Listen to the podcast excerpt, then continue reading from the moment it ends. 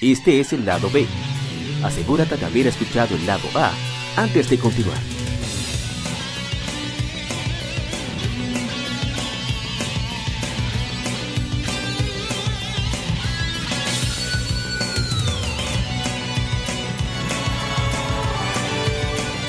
Game Mérides. Juegos y consolas de aniversario son comentados entre hechos y anécdotas.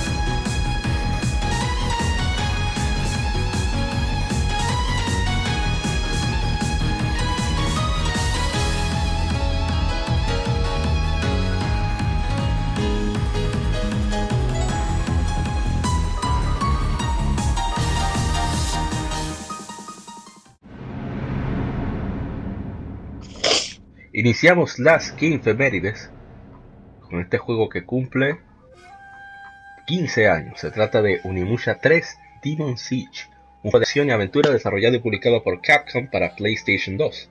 Luego fue porteado para Windows de Microsoft. La historia se enfoca en el héroe, el espadachín Kinemitsu Samanosuke Akichi, quien continúa en su misión para vencer a su némesis Nobunaga Oda, quien desea conquistar Japón con su armada de demonios conocidos como Ginma. Sin embargo, Samanosuke cambia de lugar con un oficial francés del futuro llamado Jacques Blanc, y ambos tienen que adaptarse a sus nuevos mundos para liberarse de Nobunaga y los Ginma. En este juego yo no tuve la... yo lo probé y la verdad pareció entretenido. Yo no estoy seguro siquiera si fue este, fue el segundo, no sé. Primero yo sí sé que lo pude jugar buen, una buena cantidad de horas, pero el tercero no, no lo vi mucho por no pasó por mis manos. Así que tocará a ustedes hablar, porque yo no bueno, No, rapidito, Onimusha 3. Yo, había una sección EGM que yo siempre la digo, que era una sección que se llama que los juegos que no nos gustan aunque llegaron tarde. Yo pienso que en este país, por lo menos en este país, porque en ese tiempo no teníamos tanta información, teníamos un poco de información global, pero no, no así tan, tan exacta como ahora. Eh, Onimusha 1, como, como muchas personas la, conocen, pues un título que como era de lanzamiento, no de lanzamiento, pero estaba prácticamente unos cuantos meses después de la salida de PlayStation 2, pues mucha gente tuvo que jugarlo obligado porque había más nada. Entonces, no que no había más, bueno, sinceramente no había muchos juegos eh, de salida del PlayStation 2, pero eh, y todavía Devil May Cry creo que no había salido, creo que todavía para Onimusha 1, no sé si fue, salió después, voy a investigar, pero en fin. Entonces luego viene Onimusha 2, que es, ese juego yo sí lo pude ver muy, por mucho tiempo, principalmente los clubes que lo jugaban. Y me gusta la escena al principio, de, cómo se ve el agua y todo eso. Bien logrado el juego. De verdad que a pesar de que eh, hay estos trucos, como en todos los juegos, se truquean muchas cosas, pues se ve bonito el ambiente. Pero la Onimusha 3, como cuando llegó o cuando salió el trailer, cuando llegó, llegó tardísimo porque ya habían otros juegos ya por delante, por encima de él. Y yo nunca vi mucha gente hablando de ese juego. Tanto así que parece que ese juego es, eh, eh, es olvidado por mucho. este juego está más olvidado que, que yo no sé, que yo voy a buscar la venta de ese juego para verificar. Pero vi que cambió un poco el sistema de gameplay, lógicamente, porque ya entra este actor del, del especialista, no me recuerdo el nombre ahora. Ahora mismo te lo, te lo digo, se llama, está en los datos de la enfermería, se llama Jean Reno, francés. Eh, John Reno, sí, sí, John. Y bueno, eh, es como digo, un juego que llegó tarde, porque mucha gente no lo pudo no que no lo pudo jugar, sino que no le interesó en ese tiempo. Yo creo que ya God of War estaba ahí ya, o sea que estaba acaparando bastante la atención de la gente. Y por eso Capcom parece como que después de ahí dijo, eh, no, ya, no, vamos a seguir en esto, no vamos a seguir en esto. Bye bye. Nada más que decir. Eh, no sé si te va a hablar, si lo dijo. no? Mario, Mario. No. Estoy aquí. No, no, sigan. o ni mucha. Realmente nunca fue mi. Nunca fue mi cosa. No, está bien, vamos a lo que sigue. Ya, lo dijo todo, ya, Moisés. lo que tenía que decir se dijo. como el Bueno, están así que el único comentario que tenemos en Instagram es mi hermano Juan Gabriel Delgadillo, que tiene una página muy interesante donde muestra su colección. Se llama el coleccionista RD. Siempre está mostrando fotos, ya sea de, de sagas que él tiene que ha adquirido en diferentes consolas, o de juegos de una consola en específico, modelos de una consola en específico, etcétera. Así que chequenla que, es muy chévere en Instagram. Él, solo, él escribió, no lo conocía, tú puedes saber. Ya, pero es lo que estoy diciendo. Así que vamos a- al siguiente. El siguiente salió hace 11 años. Se trata de Mario Kart Wii para el Wii, y publicado por Nintendo. La sexta entrega de la serie Mario Kart. Mario Kart Wii tiene el armamento tradicional basado en objetos de la franquicia, donde los jugadores pueden seleccionar un personaje y vehículo de la serie de Mario. Como juego de carreras, la meta es llegar primero entre los competidores a través del uso de objetos y tomar las rutas más rápidas para asegurar ventaja. A ver qué cosas introdujeron. Ah, los corredores aumentaron, aumentaron de 8 a 12 y e introdujeron las motocicletas. Eh, también algunos elementos jugables únicos de Wii, como las ruedas, para utilizar el control como si fuera un, un guía, o como que lo dicen en otros países. Eh, Eh, mando, el guía, No, no, no, no. no. Eh, ay, bueno, no me acuerdo. no bueno, eso mismo, se sé. utiliza para manejar. Nosotros lo decimos guía, no recuerdo como el volante. ujú. Entonces ellos eh, podrían utilizar el Wii Remote, Wii Remote con Nunchuck y el control de Nintendo GameCube, así como el control clásico y Pro de Wii. Entre las cosas que ellos introdujeron, bueno, no hay mucho. Vendieron- es el juego mejor vendido de Wii, después de Wii Sports, 36, millo- 36 millones de copias. Perdón. Y el juego de Mario, es el juego de Mario mejor vendido para Wii. Eh, no hay, déjame ver si tengo en Instagram comentarios, si tienen comentarios, creo que sí, vamos a ver. No, no tenemos comentarios.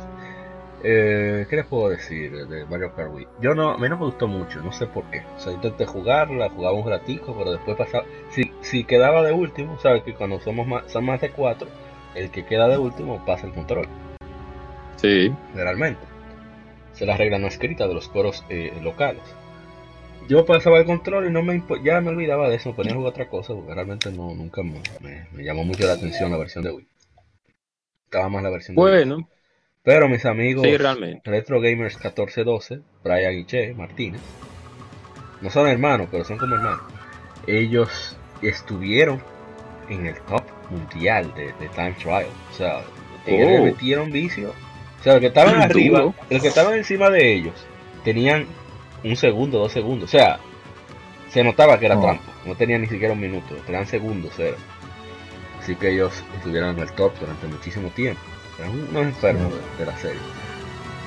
Y bueno, ya lo único que puedo decir al respecto. Así que les, Yo les sí. a ustedes. Yo sí, rapidito. eh, realmente la versión de, de 10 era, fue para mí más asequible porque no tenía planeado comprar un Wii en ese tiempo y la versión de 10 al ser portátil y hacer una versión sólida del juego, Más. pues divers- diversión a granel. Y Moisés lo sabe muy bien porque mucho guata que le dimos como buen dominicano. La versión de Wii, que ya no debería llamarse Mario Kart porque me- metieron un motor, Sí. No se ríe, no. pero verdad. No, sí, ya no deberían de llamarla así. Tal vez Mario Racer o otras cosas ya deberían de llamarle. Que ya de, de- de que usted me entra ya. Pero eh, lo que sí me gusta es que volvieron a, volvieron a sus orígenes en ciertos puntos. Con el asunto de que ya no hay dos gente al volante con la double dash. Que era lo que a mí no- me molestaba. El asunto estético era que me molestaba. Y volvimos a lo tradicional, cambiando unas cuantas cositas de otros juegos que ya habían hecho eso cre- creo que la- no se transforma en esa versión, no, Mm, no, no, Todavía no. no, todavía no, pero bueno, eh, si volvieron a lo tradicional. Pero como dije anteriormente, la versión que realmente patea trasero fue la de 10, porque primero es excelente y segundo portable, que es el mejor todavía, y online, porque que es más todavía más sabroso. Ya nada más que decir. Bueno, pues. ¿Y usted, señor ah, Ishidori? ¿Algo que decir? No, que realmente es que ya de Mario Kart no se puede decir nada que no se haya visto con anterioridad. Oh, oh, oh, oh. Te faltó Mario- Baby Mario, Baby Mario, por favor. No, para mí no me sale muy bien Baby Mario, ¿no? Ya. ¿Cómo que no? ¿Cómo que? Pero tú lo decías antes.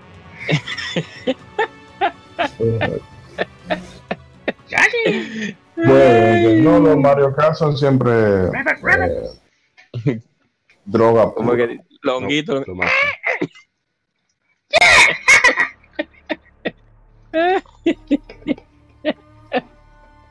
Ay, ay. Pues se disculpe, ¿no? En paz, ya no fui, mamá. Nos dejamos hablar si quieres. Sí. Oiga, hasta se fue yo creo después. Se ofendió. Sí, se prendió. Mira, se mutió. No, ni- se No, murió. no, estoy aquí. Ah, Total, que, eh, Pensábamos que ahí- usted se había contagiado de, de aquellas, de aquellos seres súper ola. sensibles. Sí. Mm, mm, No, lo que pasa es que tengo aquí por línea interna, como sería. Ay, un dramón, pero en fin. Déjalo ahí. Uh, vamos a uh. pasar al siguiente. ¿O usted, va- usted no terminó la idea? Continúe. Shidori-san. No, no, eso iba a decir que, que realmente no se puede decir muchas cosas de Mario Kart que ya la gente de esta altura de la vida no. Sí, sí. Más- y, y sobre todo ese, 36 millones. Ya tú sabes. Yo creo que No, todavía se está 36 vendiendo. millones en, en esa, en, tomando en cuenta el, rat, el ratio que tiene Nintendo de, de consola y exclusivo. O sea, Ay, pero ya mami, yo me quedé. Pasamos Mario Kart y yo no puse el, el audio de Mario Kart. O sea, yo estoy ido de la vida. Totalmente, así que Ok. disculpa. ok. no fue bien. Y más teniendo en cuenta el búnker el Wii en su momento, no era de extrañar que tuviera. De hecho, el Wii que yo compré, el CD que, trae, que trajo adentro era el de la Mario Kart. ¿Lo viste guata? ¿Lo disfrutaste? Eso fue un plus. Y yo como realmente aquí el Wii yo no lo jugué muy cooperativo. El sobrinito mío era el que le mucha vuelta, porque yo era más de la Mario Kart de DS. Ah, de lo mío. No me gustaba más la de DS también. Esto muchísimo. Yo jugué poco cooperativo, poco cooperativo en, en DS. Digo, en, Multijugadores. en Wii. y más allá de, de, de- bueno, veríanse cuando nos juntábamos a- o en el negocio donde Ronald o donde Wellington a jugar Wii, Wii Sport y esas Sí, a cosas. jugar Wii Sport, nada más, sí. Ya, Wii Sport Mm. hasta mi madre jugó eso, es santísimo. Bueno, Sí, pasamos bien, un juego bueno. al siguiente Siga, juego. siga. Nos fuimos, nos fuimos, que son muchos. Siguiente juego se trata de. Oh my god, salió un momentico. Esperar a que termine. Ahora sí. Pasamos al siguiente juego. Se trata de. Nier, que salió hace 9 años. Es un RPG de acción desarrollado por Cavia, publicado por Square Enix para el PlayStation 3 y Xbox 360. En Japón, el juego fue lanzado como Nier Gestalt para Xbox 360, con una versión alternada titulada Nier Replicant para PlayStation 3, con un personaje principal más joven. Una versión con elementos de ambos combinados que estaba en desarrollo para PlayStation Vita, pero fue cancelado en marzo de 2011 debido a que priorizaron Dragon Quest X. El juego es un spin-off de la serie Drakengard y sigue el quinto final del primer juego, los eventos que dejaron al planeta Tierra en deterioro. Sucede mil años después de esto. El juego pone al jugador en control del protagonista titular, Nier, mientras intenta encontrar una cura para una enfermedad conocida como garabato negro, la cual su hija, Yona, padece. Aliándose con, con un libro parlanchín conocido como Grimoire Whis, viaja junto a dos personajes más, Kaine y Mio, mientras que intenta encontrar la cura y entender la naturaleza de criaturas conocidas como sombras que acechan al mundo. El gameplay toma prestado elementos de varios géneros, cambiando ocasionalmente entre ellos el gameplay principal de RPG. El juego no lo jugué, yo lo vi mucho, o sea, lo vi en, en Twitch Live, como le decimos, o sea, una, una persona lo estaba jugando y yo estaba atrás ahí, de- brechando. Entonces, eh, lo jugué, lo veía y, y la historia, la música, era realmente tenía muy... O sea, la historia era como poca, como creo que mencionamos eso el episodio anterior, que es de las pocas historias donde hay una relación tan íntima entre los protagonistas, o sea, padre e hija. Y en vez de tú luchar por salvar al mundo, tú estás luchando por salvar a tu hija. Eso a mí me parece genial y ojalá más juegos hicieran eso. Bueno, The Last of Us lo hizo de cierta forma. Y Sí, es- sí, sí. gusta. Eso debo decir que, me, que The Last of Us, aunque no es uno de mis juegos favoritos, sí, sí, sí, viene hate para mí. Eh, esa parte debo decir que, que me gustó, por lo menos, que, que fue, fue diferente en ese sentido. retomando Nia, eh, pero cuando yo veía el gameplay como que se notaba, no sé, algo tosco, como que al querer integrar tantas ideas diferentes en un mismo juego, como que no pudieron pulirlas todas. Que es el caso contrario de lo que pasa con Yakuza o el mismo oficio de North Star. Tú ves, por ejemplo, la parte de, de carreras o de conducir vehículos no es pulida como Need for Speed, no es pulida como Mario Kart, etcétera, pero es tolerable y es por momentos. Mm. No obstante, no dejan de lado la parte de- del gameplay de combate. Que ok, no es un, un- un- un Ninja Gaiden, no es un Devil May Cry, pero es bastante disfrutable. Entonces, Eso. no dejan de lado ese gameplay principal por no descuidan perdón por querer pulir más lo, lo otro. Ellos lo dejan en un nivel aceptable lo, lo secundario y el principal lo dejan nítido. Entonces aquí parece como que no sé si por inexperiencia no hubo presupuesto no sé. El punto es que yo conozco las personas que tienen el juego que lo compraron casi de lanzamiento no ni siquiera lo terminaron porque le, le cansaba a pesar de que la historia les motivaba a seguir pero el gameplay realmente no. Que por eso digo yo, Kotaro, que lo dejen dirigiendo todos los elementos del juego, menos el gameplay, por favor. que es un desastre. Pero. Bueno, su secuela Nier Automata le fue bastante bien, salvó a Platinum Games de la quiebra, así que, Sí. que al- algo bien está, algo bueno están haciendo esa gente. Y, y fue gracias a este juego que, que después de que fue ignorado tanto tiempo por causa de Nier Automata, el, el juego tuvo en, en un subidón de precios por, ¿cómo es que llama esto? Por especulación, mucha demanda, poca oferta y, y bueno. Ojalá y, y hubiera demo, no sé, para probarlo, para que esté seguro de Sí, que se va a aventurarse. Y, y cos- Bueno, pues cuando salió, Ajá. no, rapidito, cuando salió Drakengard, que prácticamente eh, eh, mi hermano Ronald cuando trabajaba allá en Play, pues me dijo, "Ah, mira, ese juego se parece mucho a Panzer Dragoon, una liga como de Panzer Dragoon con con, con, con Devil May Cry, así más o menos. Eh, fue un juego que, que en toda la revista, ok, todo muy chévere, pero pasó de largo. Y yo recuerdo de Drakengard el final, que es mega brutal. O sea, que no es bonito el final, eh, a pesar de todo. Y de Nier, bueno, sí, lo mismo que tú dices, que es un juego que pasó de largo en cierto sentido. Microsoft hizo un intento con el, con Japón para acaparar las ventas de su consola con esos tipos de juegos, pero parece que todavía está muy occidental el juego en ese tiempo. Ya con, con la llegada de, de las otras versiones ya se, como se, se, pues, se volvió un poco más japonés y por eso a la gente le, le gustó más. Ya, más nada. Más no, no. Está muy, occidental, muy occidental. Eh, no, La realmente ni- eh, la que yo jugué fue obviamente la, la, la autómata. De la Nier lo que yo digo siempre es el, sea, la referencia de los que la jugaron en su día, que la historia está muy bien, pero que como ya eh, se ha recalcado, que el gameplay no estaba tan, tan pulido.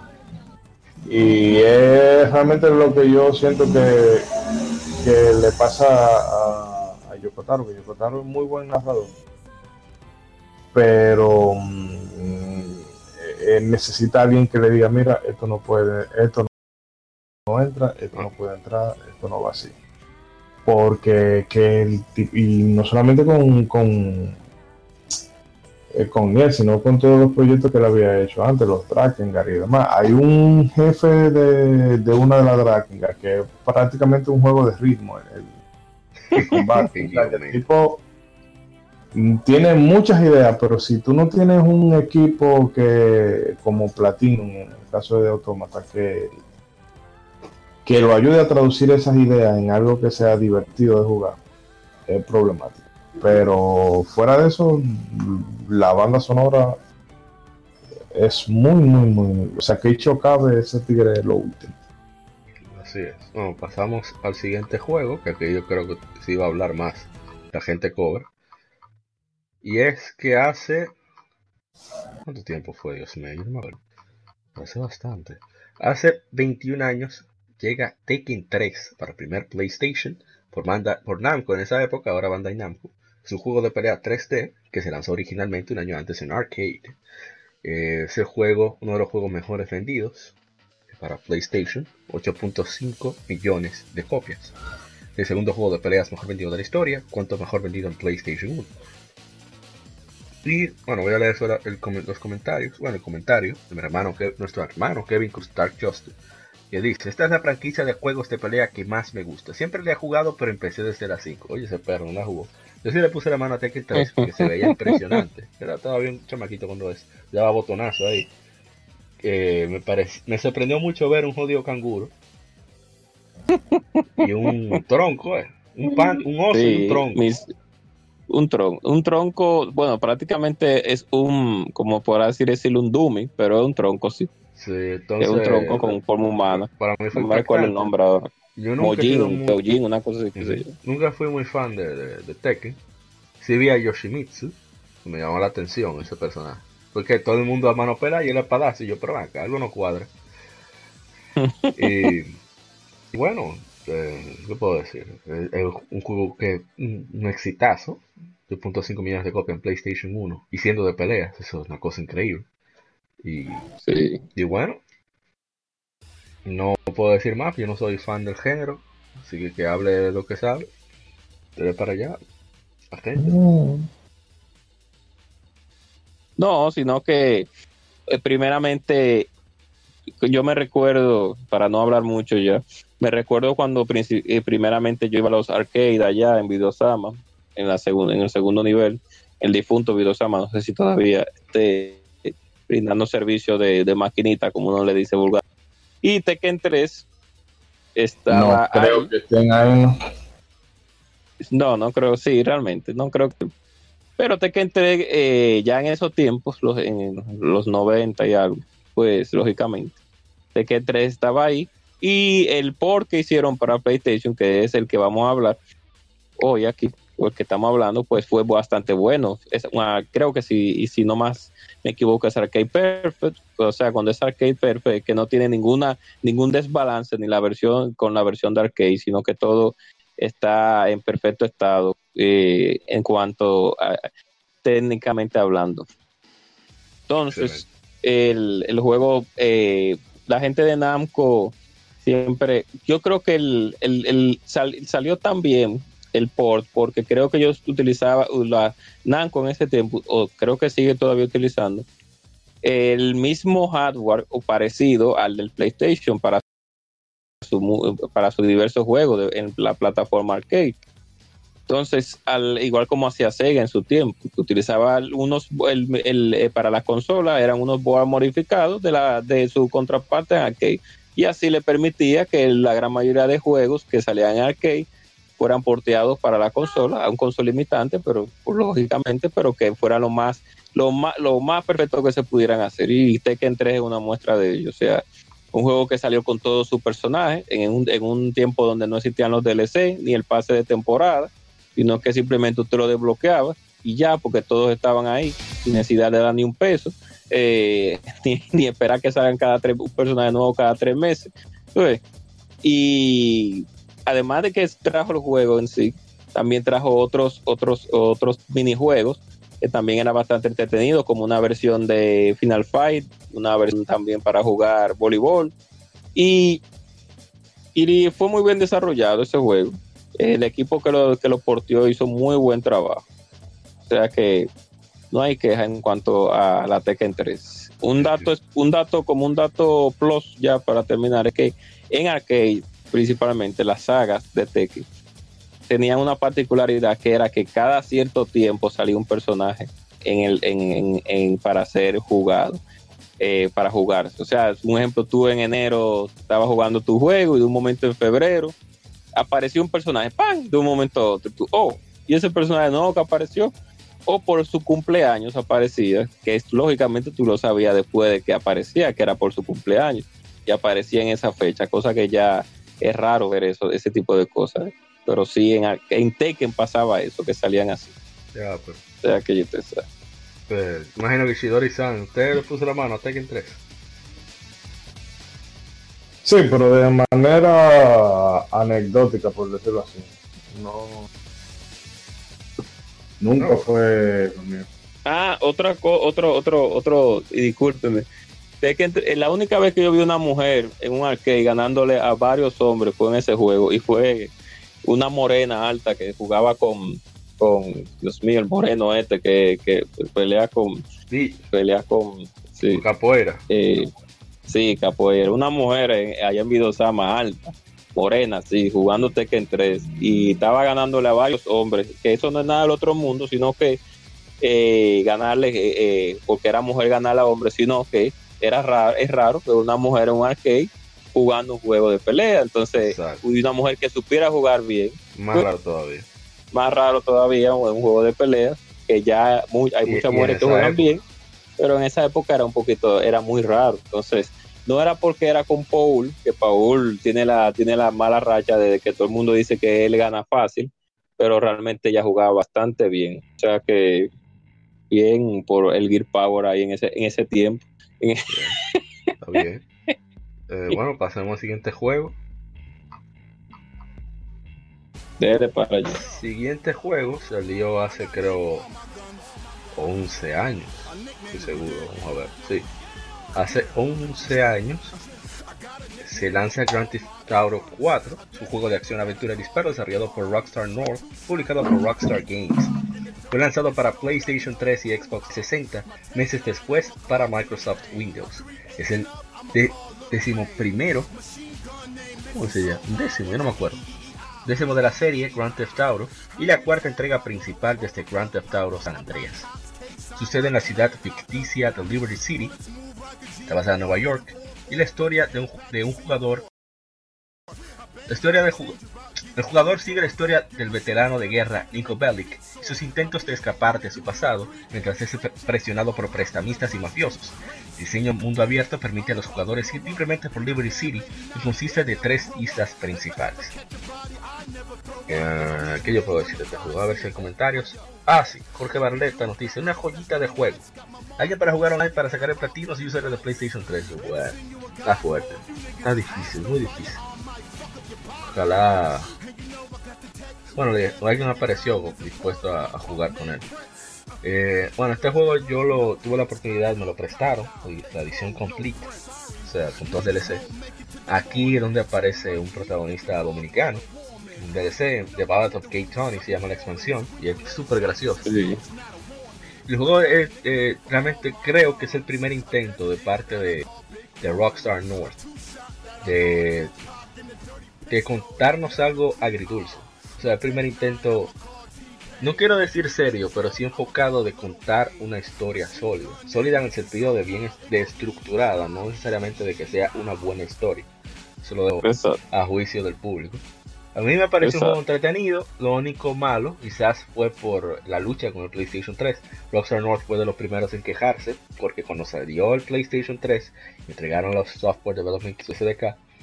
Las instrucciones, adivinen qué idioma estaba. En japonés. Un estudio de Nueva York. Ay, mi madre. y ellos, pero ven acá, ¿y qué hacemos con esto? Y ellos Exacto. para, para no perder tiempo, ellos tuvieron que contratar un traductor para que le, le tradujera, la redundancia, la, la- cada una de las instrucciones. O sea, fue un desastre total. Y Ellos, ellos maldijeron el, el día en, en que desarrollaron para Play 3. sí, creo que ellos- tuvieron ellos- quejas. Ellos portearon, ellos seguro portearon, fue y salieron de Sí, ellos, ellos tomaron con prioridad la versión de, de Xbox 360 y después portearon a PlayStation 3. y Esa es la ya. realidad. Y no obstante, el juego, repito, tiene mucho contenido. eh, las historias son, son interesantes, muy divertidas, la- las misiones secundarias. Eso me encanta de Grand Theft Auto, como ellos no dejan, por lo menos en ese sentido, no dejan de ser juego nunca. Siempre salen con unas loqueras increíbles, verosímiles totalmente. No obstante, el juego tenía sus problemas. Por ejemplo, a veces quizás por el nuevo cambio visual, o no sé, les resultó bastante pesado, literal, el gameplay. O sea, si tú jugabas cualquier otra Grand Theft Auto, cualquier otra Grand Theft Auto de las 3D, la velocidad del vehículo más ligero y el camión más pesado de cualquier otra Grand Theft Auto tenían la misma velocidad. Una Yeah. cosa terrible, o sea, y, y conducir no era muy fluido en este juego. Igualmente el, el gameplay a pies era muy incómodo. O sea, lo de disparar, Sí. dar golpes era bastante incómodo. Sí.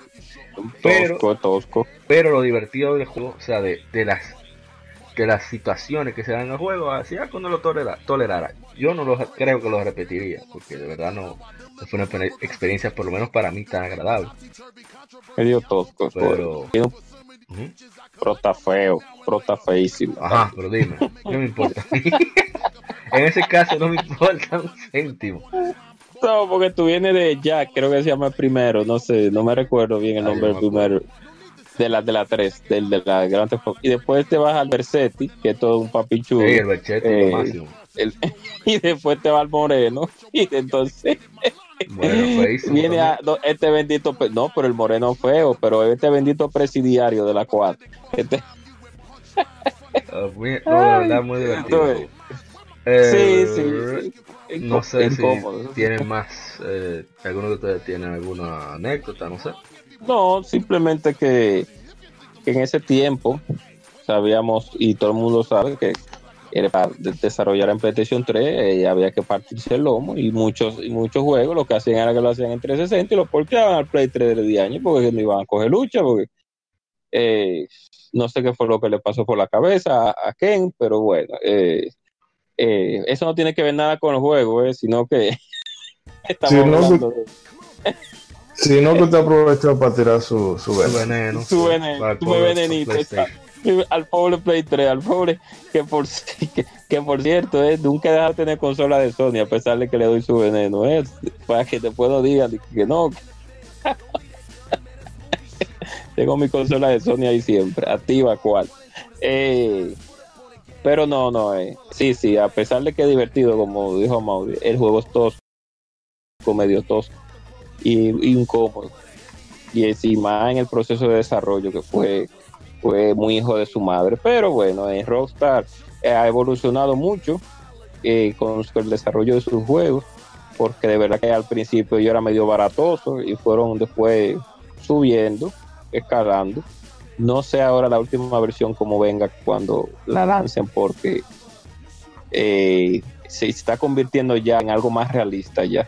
Ya no está, ya no está, y se está yendo un poco más allá a, no a la realidad como tal, sino más bien enfocándose mucho en, en, en, acciones que, que, que, sean parecidas a lo que uno vive en su, en su diario eh, en su diario vivir, por eh, valga la redundancia. O sea que, nada, que le den para allá. Pues de nuevo, feísimo el prota de Dianes. eh, bien, man, no sé. Shidori-san, tú lo jugaste, Grand Theft Auto 4. Grand Theft Auto.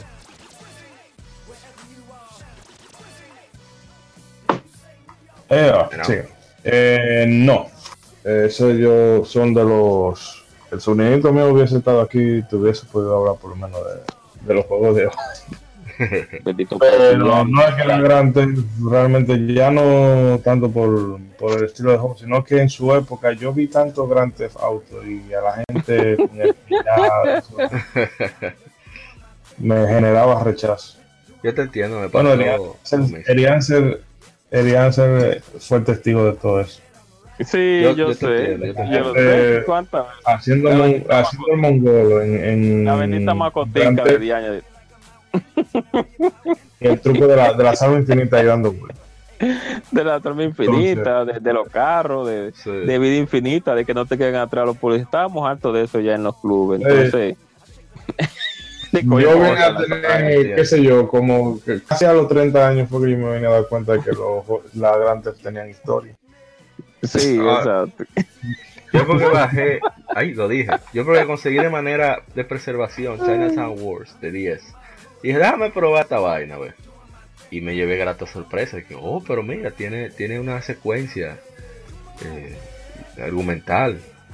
Qué bien. Oh, pero mira, Y interesante. por cierto, divertido. Nadie recuerda al chino el día en la Chinatown World. Yo no entiendo por qué. Bendito chino.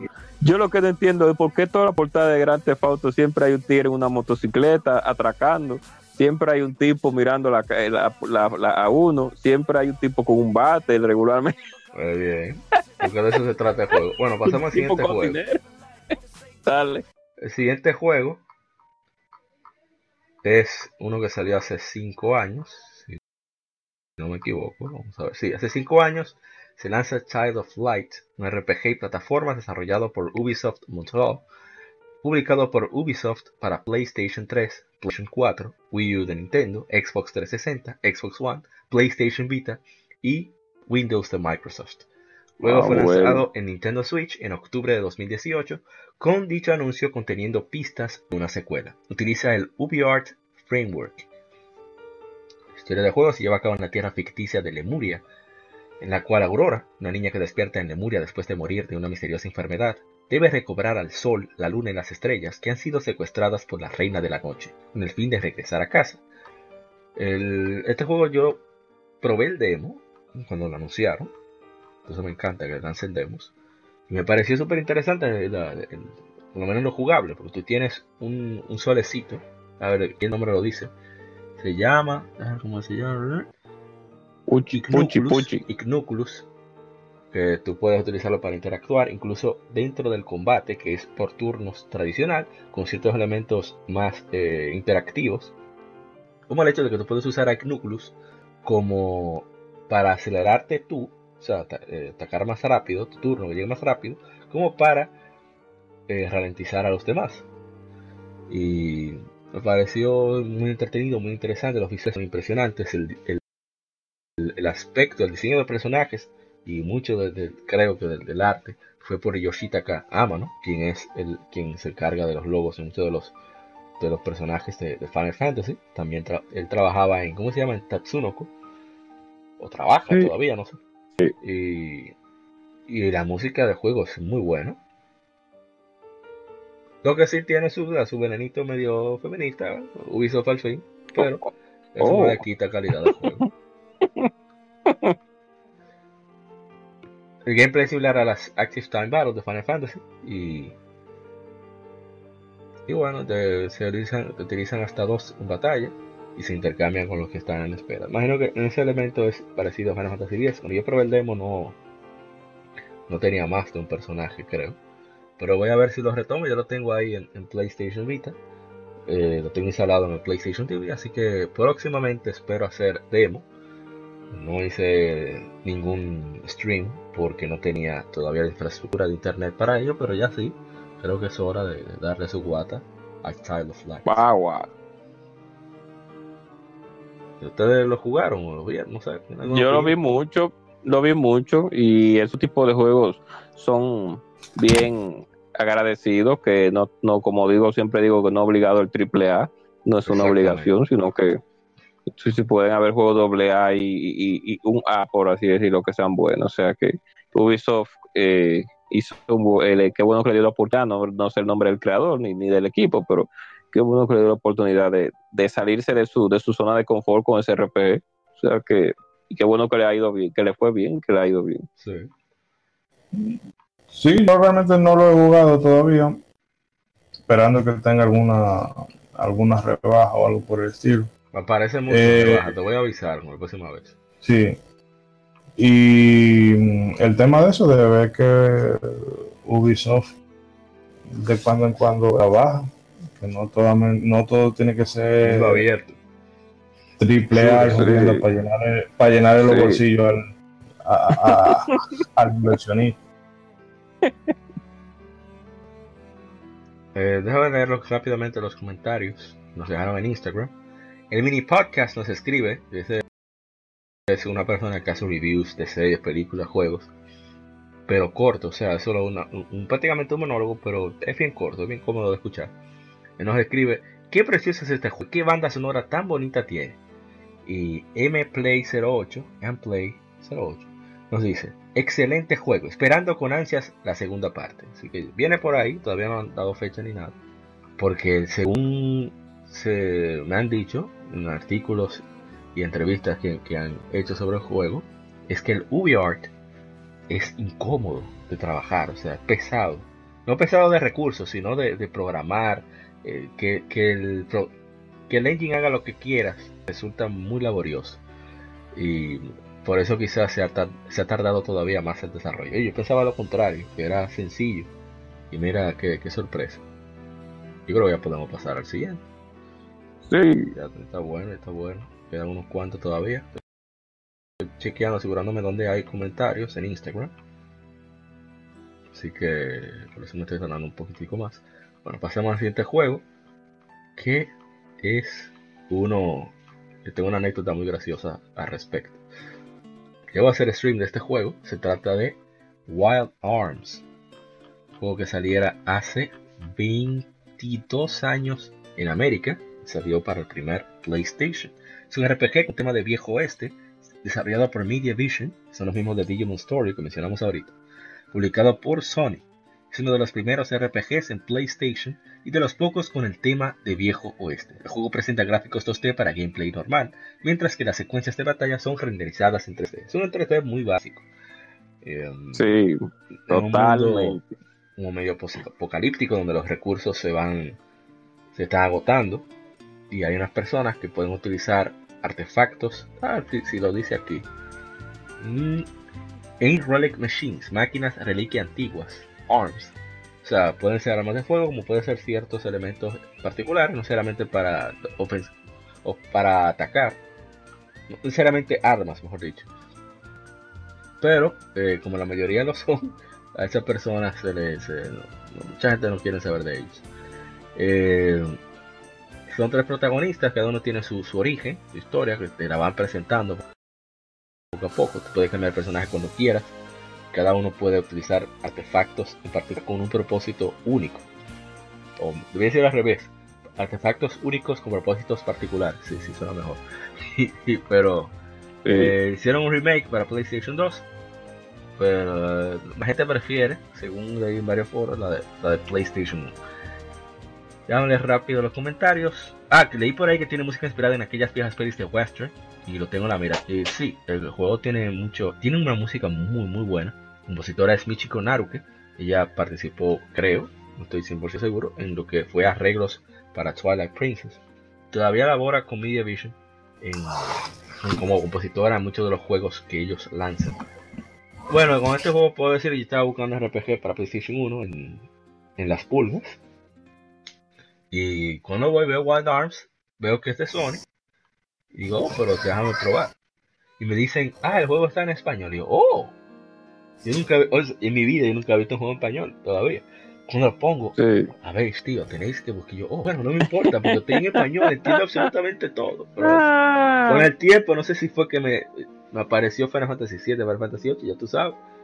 Papeleta mató a mi claro. y se quedó. Digo una vez. Pero, pero, el dedo del primer o segundo año del PlayStation Vita, Sony como compensación regaló unos cuantos juegos simples de PlayStation 1 y PSP, como para también conmemorar el hecho de que se activó la retrocompatibilidad entre PSP y PlayStation 1 digital. Y dieron este juego, uno de los juegos que ellos regalaron fueron Patapon y este, Wild Arms. Y yo lo descargué, decidí jugarlo y le metí como... Debo, admitir que a pesar de todos los años que han pasado, no le he terminado puesto en el backlog eterno. Pero le metí cerca de, qué sé yo, 18, 20 horas. Y el juego tiene una particularidad que he visto en pocos juegos hoy en día. Y es que el juego no depende tanto de grinding, o sea, de, tener un nivel alto, sino de tener buena estrategia. Y eso se agradece. Porque yo estaba, creía que estaba roto y veía a cualquier enemigo, yo estaba en cualquier sitio del mapa. Vi un enemigo, le daban la madre. No importa que fuera, pero ruede. Pero me apareció un tigre que me dio la mamacita. me dejó al party prácticamente con un solo miembro.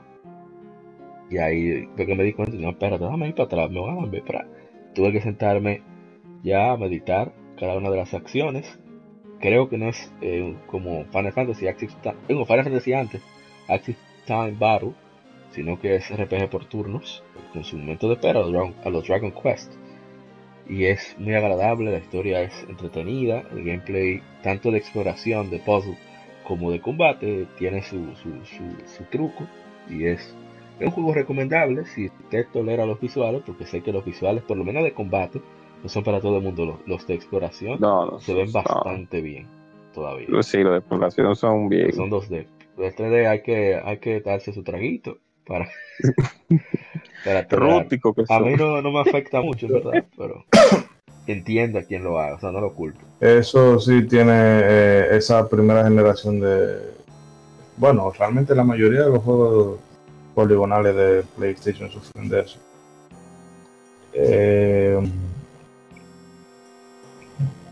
yo recuerdo la primera vez que yo vi ese juego fue en casa de un muchacho que se llama, wow, hasta el nombre se me olvidó, pero era amigo de, de este Edgar, el moreno que vivía por ahí por... Ah, yo sé, sí, que está en España ahora. Sí, Que sí, vive sí, en España ahora sí. claro, que mangó su visa. Eh, y realmente eso fue lo que me llamó en su momento, porque era como, era eh, ese momento eh, de transición. Yo veía que un RPG que parecía mucho de Super Nintendo cuando estaba en el modo exploración y eso, pero cuando entraba Sí. al combate tú lo veías 3D y tú, wow. Y mm, ese juego no lo. Fue de- junto con Background Story, fue de esos juegos que uno no jugó, pero que se lo sabe de pe a pa por, por nuestro amigo Rubiroso. Sí, eh, que ese tigre le dio guate ese juego. Lightning McQueen, anda en su Lightning McQueen ahora. Y no era ese, sea. eh, sea. eh, sea. Pues bien. Y no, ese es un juego de, de su época. O sea, tú no vas a encontrar nada más definitivo de lo que fue ese periodo de, de mitad de los. Mitad, finales de los 90 en términos de videojuegos más que, que, que ese título en concreto en cuanto a RPG. Que por eso es que luego Final Fantasy VII fue la revolución que resultó ser al final. Sí. Porque este tipo de juegos, eh, no estoy hablando de la calidad eh, de juego como tal, sino ya la presentación, mejor dicho. Exacto, visualmente. Eh, porque teníamos cosas como el Suicoden 1, este mismo Wildland, Sí. quizá... Y, Lu- y, Lu- Illusion Olegaya. Es- sí, y no, pero hay un summon de Illusion Legaia que va a 60 cuadros por segundo. Sí, eh, No sí, eso sí. Eso no, eh, Eh. el, el combate a 60, porque es un plano reducido. Pues bien, y luego viene el Final Fantasy VII que cuida ya un poco más el tema estético y, y todo, pues la Sí, mega con- superproducción. motion video y cosas. Ya como el, eh, el chico cool del barrio, el estudiante nuevo. Y entonces, eh, por eso ese contraste en juegos como Final Fantasy VII y Wildland, de que Wildland todavía era el eslabón eh, perdido de, del RPG en PlayStation. Así es. Bueno, pasamos al siguiente entonces. Claro. No, ah, déjeme decir rapidito lo mío. Cosa. Eh, yo sabía que me iba a soltar eso. El único RPG que yo he visto que tiene un co- que tiene un protector de El pantalla que Screen- tú el no- screensaver. ese- la gota que sí, el, el, el, el, el- el- la, la gota que siempre cae en la cubeta que nunca se llena. Eh, Entonces, para decirlo más un poco informal, el juego, el equipito del juego, tres routing, el, el, el, el equipo, el típico equipo de RPG japonés en ese tiempo. El prota, la, la chica bonita y el rústico. El rústico siempre tiene un arma super rústica, ustedes saben. Pasa en Final Machete. Fantasy X también. Sí, un machete. y un moreno con pelo blanco con un machete.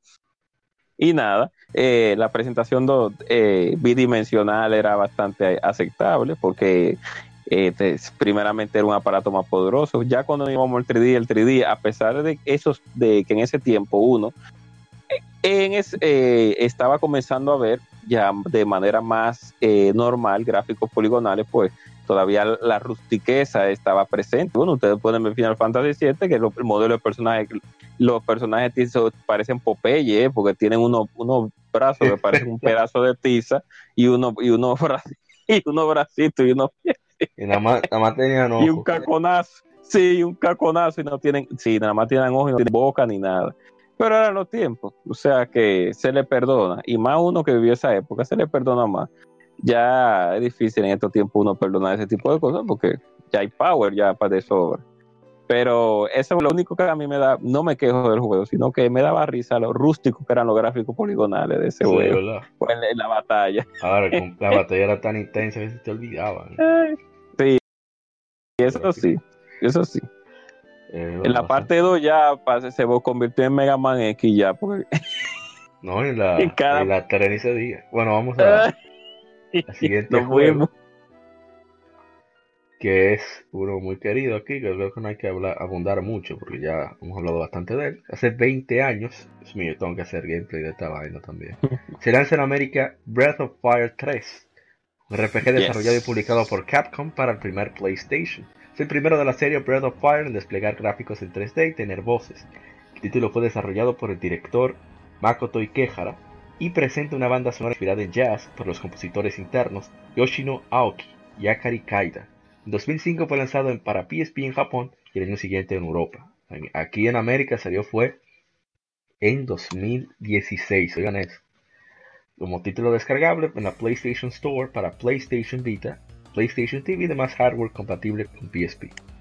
Y ahí cuando lo vi en oferta, bien baratoso, yo le dije, ah, por aquí es que yo lo voy a jugar. Mi hermano Miguel me lo había prestado. La original de PlayStation 1 él lo tiene. Estaba con el PlayStation 3, pero qué sé yo, con el asunto de todavía problemática de la electricidad y eso, no quise animarme mucho a jugar. Y de repente, ¡pap! sale este juego en digital. Y después, como, como siempre pasa en, en- en la- en las demás plataformas, de, en donde no es Nintendo, que a rato está en oferta, lo vi a un buen precio, pero un precio jugoso, 2 o 3 dólares, algo así. ¡Pran! de baja. Nunca lo he vuelto a borrar ni de mi PS Vita ni de mi PlayStation TV. Más. Siempre, siempre está ahí por si acaso. Sí, muy bueno. Estoy, trancado en un sitio. Hmm. No porque no pueda derrotar a alguien, sino que debo manejar como en una. Dios mío. ¿Cómo se llama? En, en un faro. Tengo que trabajar una mecánica ahí de una, de una Ay, que hay que manejar y eso no lo he Sí. entendido bien cómo funciona Yo porque es un radar extraño. Ay, deja, deja que tú llegues al desierto para que tú veas. Tiene mecánica así, métrica, Dios mío. todo- no, todo el mundo se tranca en el desierto en ese juego. Ay, Dios mío. todo el que la juega. Pero la verdad es un juegazo, la música es genial, los personajes son, son muy carismáticos y los visuales son muy agradables. Y si usted puede, si usted desea incentivar con que continúe esta franquicia, cómprenlo que siempre aparece en oferta, bien, bien baratoso. Eh, Rodrigo Chavarría Rodríguez nos dice en Facebook, ¿cómo olvidar este juego que me dejó horas y horas de entretenimiento? Las transformaciones eran excelentes. Ah, algo que me gustó de este juego que olvidé mencionar ahorita, que el personaje va creciendo. O sea, de ser Sí, un carajito mañoso, no solamente en apariencia, sino también en personalidad. De un carajito mañoso, bueno para nada, ladronazo, un ladronazo al principio, Sí, sí. se, se convierte en una gente seria y, y, y- y hasta admirable. o sea, es Sí, cool sí, eso. sí, bien. y, cómo se mantienen esas relaciones. De, de, de, ah, mira, tú me acuerdo cuando estaba chamaquito, que está, está genial. Los juegos deberían integrar eso. Eh, bueno, tienen ustedes ahí, yo me pasé un poquito. No, ya, eso es lo que tengo que decir, que es un juego con buenos gráficos, buena música, excelente, eh, el sistema de batalla clásico de las Breath of Fire, y, y sí, sí, sí, claro que sí, un buen sabor de boca después de la parte 2, claro que sí. Era, en esos tiempos, es, era esos juegos que salían en PlayStation, que estaban en Super, cuando tú los veías en un aparato más poderoso, te quedaba como, wow, este es la- lo, lo que viene. ¿Qué cambios? Wow, mismo. nice graphic. Nice Grab, el cambio, real cambio. Y, y, en- y sí, ese juego mantuvo una línea sólida del Breath of Fire. Lástima que después de ahí salió la Dragon Quarter y, Ahí, y ahí ahí. después Ah, la 4, Dragon pero está bien. La Dragon 4, no, la 4 también yo le tengo su venenito, pero he hablado muy, mal de ella ya. Voy a hablar, eh, menciono la Dragon 4 porque es la peor de todas. Digo, no he visto la de celular. No he visto la No, de no, celular. no sé de qué usted está hablando. Error 404. Eh, Son, te va a decir algo de Dragon Breath of Fire Quarter. 3. No, en realidad, o sea, ya básicamente lo que ha dicho Elias, que lamentando el caso, Brofire es una de las grandes olvidadas de Capcom, que ojalá un día ¿verdad? la, la retome, aunque sea para Switch o una cosa por el estilo. Y al que no se ha puesto con esa saga, por lo menos los cuatro primeros se le pueden recomendar. Así mismo. Sí, realmente. Si, si la 1, si los visuales de la 1 se le hacen difícil de digerir porque Eh, uno por. Ya, porque ya es- eso fue con los gráficos con lo que no, no- nos acostumbramos. Eh, Pero por lo menos la 2 en adelante. eh, La 1 yo la jugué, te estoy jugando en, en 3DS y, la, y me arrepiento porque no puedo hacer streaming. Me gustaría Mm. haberlo comenzado en, en Wii U. Pero en fin, el punto Sí. es que se ve, o sea, a pesar de la, de la simple, de lo simple de los visuales, las animaciones que tiene son geniales. O sea, cuando dan- van a dar los fuetazos, eh, casi es Street Fighter que uno ve en los golpes. Es fantástico. No, pero eso de ver que no la. Si después de tantas cosas que se le han hablado aquí, eh, entra la, la curiosidad, lo que sea, que lo revise, aunque sea a modo de preservación. Claro. Además, el amigo aquel que estaba preguntando que hablan de los juegos no ponen tiraba por la juegue. Ay Dios. Vamos a, al siguiente juego, que yo creo que aquí que me va, se- se va a playar soy yo. Hace... ¿Cuánto tiempo? Ay Dios mío. Hace 15 años. Vamos a buscar, vamos a buscar. Ah, pero espérate, me volé uno, creo. Sí, sí. Ah, no, mentira, no me he volado nada. No, no, pero no importa, se hace... después se vuelve para allá. Hace 14 años.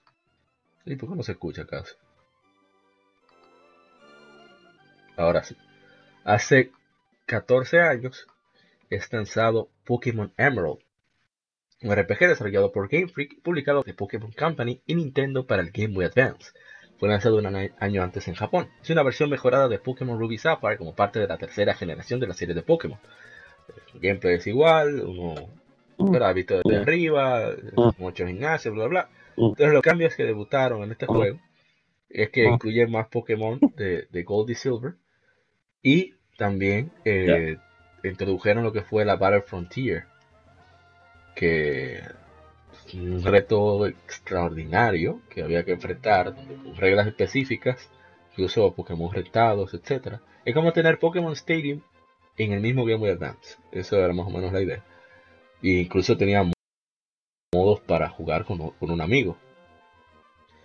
Algo interesante es cuando iba a lanzar, a lanzar el juego, y ellos hicieron un concurso en Estados Unidos, de Pokémon y Nintendo, en el cual tú tenías que responder lo más rápido posible un cuestionario larguísimo y con preguntas realmente muy específicas. Por ejemplo, cosas, locura como ¿cuál es la, la- la altura de Charizard? ¿Cuánto mide Charizard? ¿Cuánto pesa Blastoise? Cosas así. Y, o dónde que consigue tal, tal valla, tal berry. Y entonces los mejores después se tenían que enfrentar en batalla.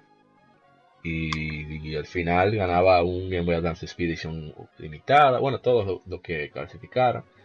Eh, un trofeo que ganó. El juego y un par de cositas más.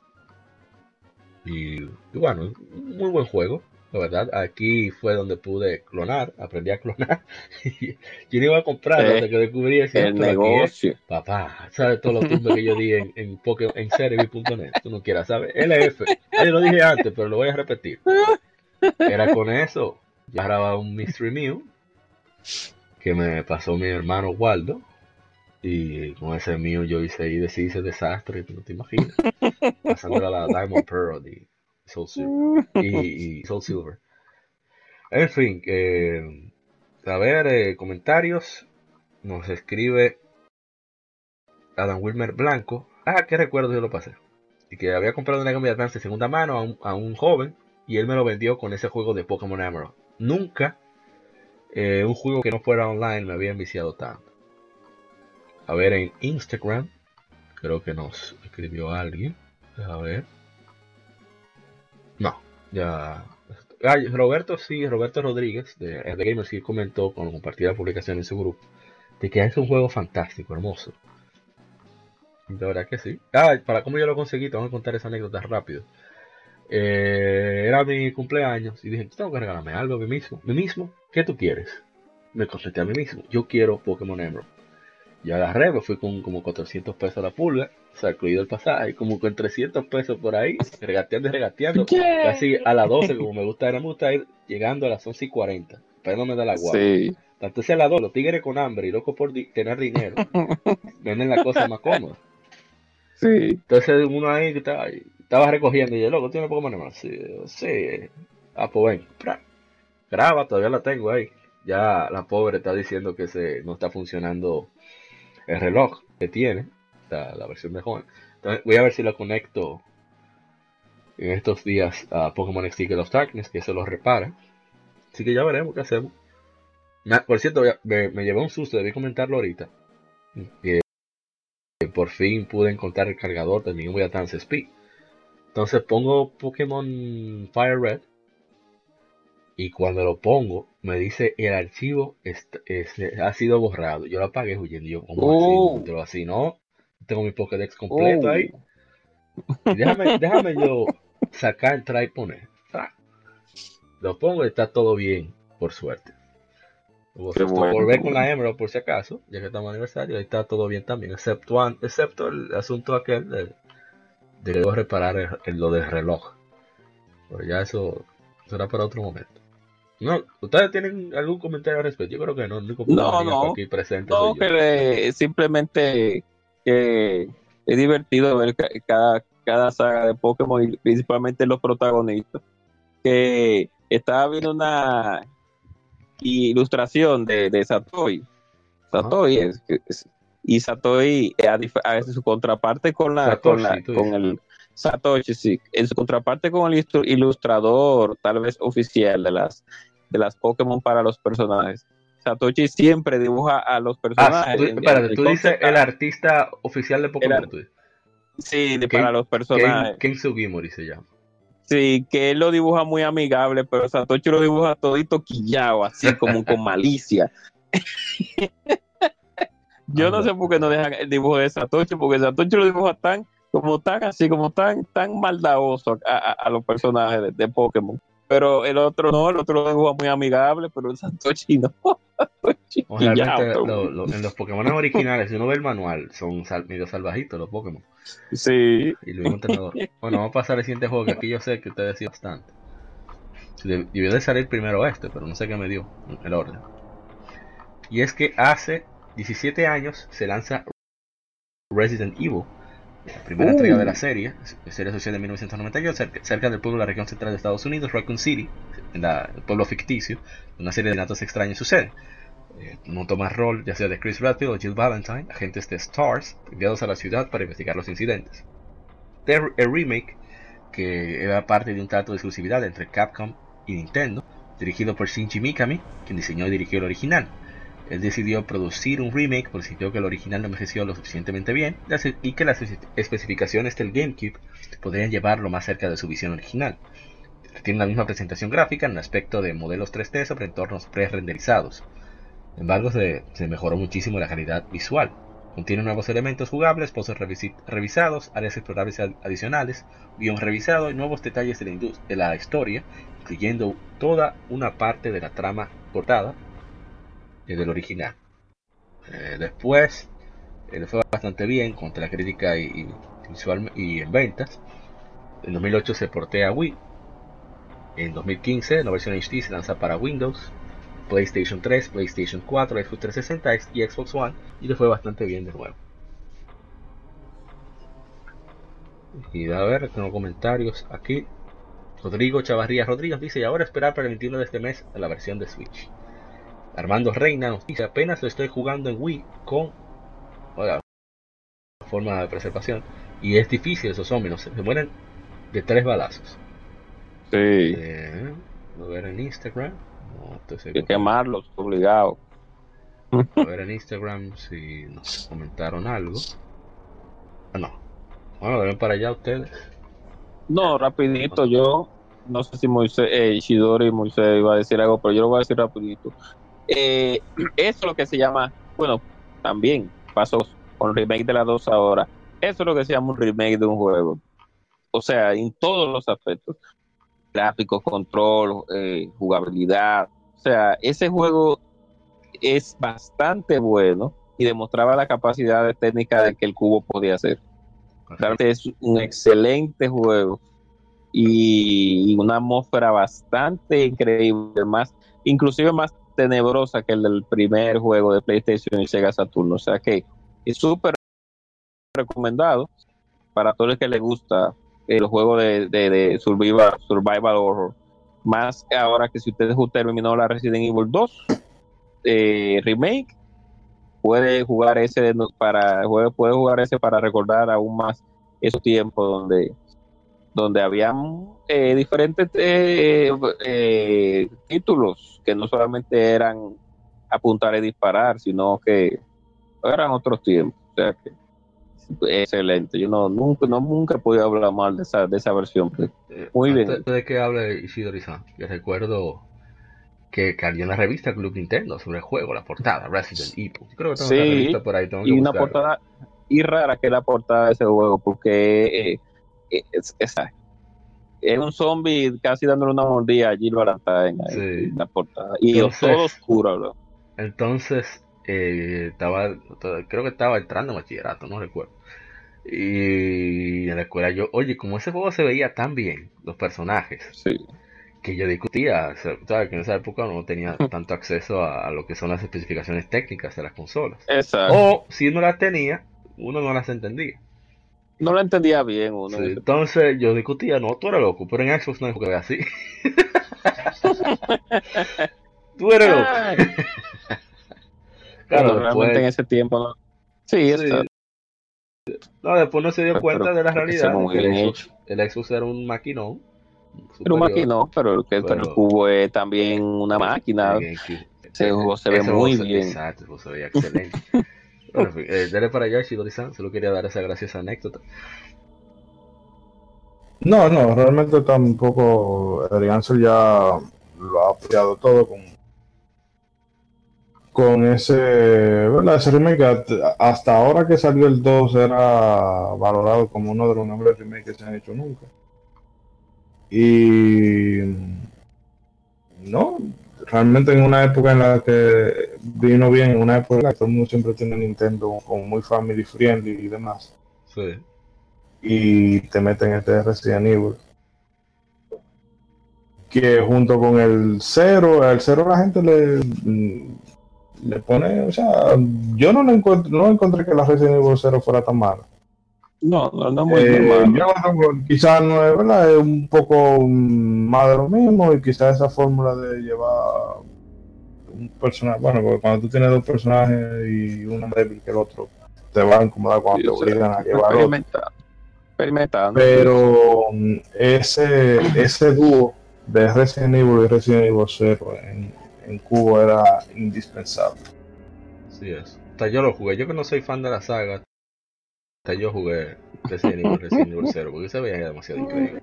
Aparte de que no había tanta variedad en GameCube. Exacto. Entonces dime tú. Bueno, eh, vamos a pasar al siguiente juego antes, antes de que nos maten por ahí. Déjame buscar el audio. En el próximo juego ya estamos terminando las infemérides. El próximo juego es un juego que para mí es muy especial. Se trata de Sacrifice, que salió hace 6 años. Es un juego de acción, aventura y RPG desarrollado por Marvelous y Japan Studio, publicado por Sony para PlayStation Vita. La mecánica del juego es, la habilidad de sacrificar partes del cuerpo del personaje, objetos, para crear ataques devastadores. Esos sacrificios serán permanentemente marcados en el cuerpo del personaje jugador, por lo cual no son un recurso infinito del cual depender. El concepto fue creado por Keiji Inafune. Eso fue antes de que le diera la pinita de, ¿verdad? La una versión del juego titulada Soul Sacrifice Delta fue anunciada durante el Tokyo Game Show 2013 y fue lanzado en 2014 también para PlayStation Vita. Este juego es un juego que visualmente es impresionante. Tiene un audio extraordinario. Está en Spotify si les interesa. Soul Sacrifice te pone. Y, y el gameplay es, es la temática de Monster Hunter. O sea, más o menos post-rush, pero tiene su parte de exploración y en la manera en que se configura el personaje es muy única porque tú utilizas las almas de los monstruos que sacrificas o salvas. Y lógicamente si tú sacrificas tú vas a tener más habilidades ofensivas y tú salvas vas a tener más habilidades ofensivas. Entonces el truco está en tu ver qué, qué tipo de, decir, armas quieres usar para ver a qué tipo de personaje eh, vas a querer eh, crear, por así decirlo. Eh, hay, el, juego muchas colaboraciones, colaboraciones con Tolkien, colaboraciones con, ay Dios mío, ¿cómo se llama este juego? No fue eh, PlayStation Vita, también sería PlayStation 3, Ragnarok Odyssey Ace, y bueno, ya en la Soul Sacrifice Delta hay colaboración hasta con God Eater, y la verdad que es genial, la verdad que es genial. Pero aparte de todo la historia, o sea, cada monstruo, son, ellos toman algunos monstruos de, de, fantasías clásicas, pero le dan su propio giro, muy bastante cruel el juego con respecto a la historia de los monstruos.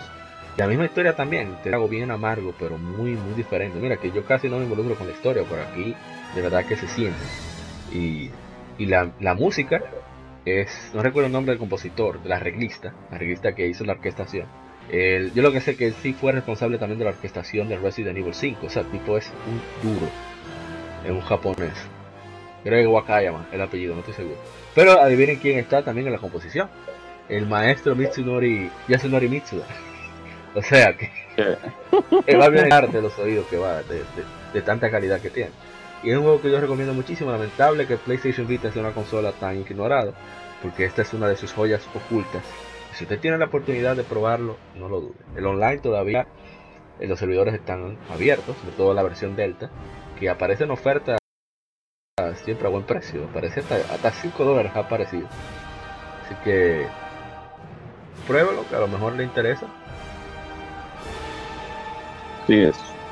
Bueno, vamos a pasar al siguiente juego. Sé que Todavía no han podido probar el Soul Sacrifice. No, no. Cuando yo compre mi Vita ahora en, estos meses, ah, voy a dar un... Bueno, vamos a pasar al siguiente juego que es que salió hace, hace 14 años, Forza Motorsport, simulador de carreras desarrollado por Turn 10 Studios, publicado por Microsoft para el Xbox original. Forza proviene obviamente de Fuerza en italiano, la primera entrega de la serie que ha continuado en las demás consolas de Microsoft, Xbox 360 y Xbox One.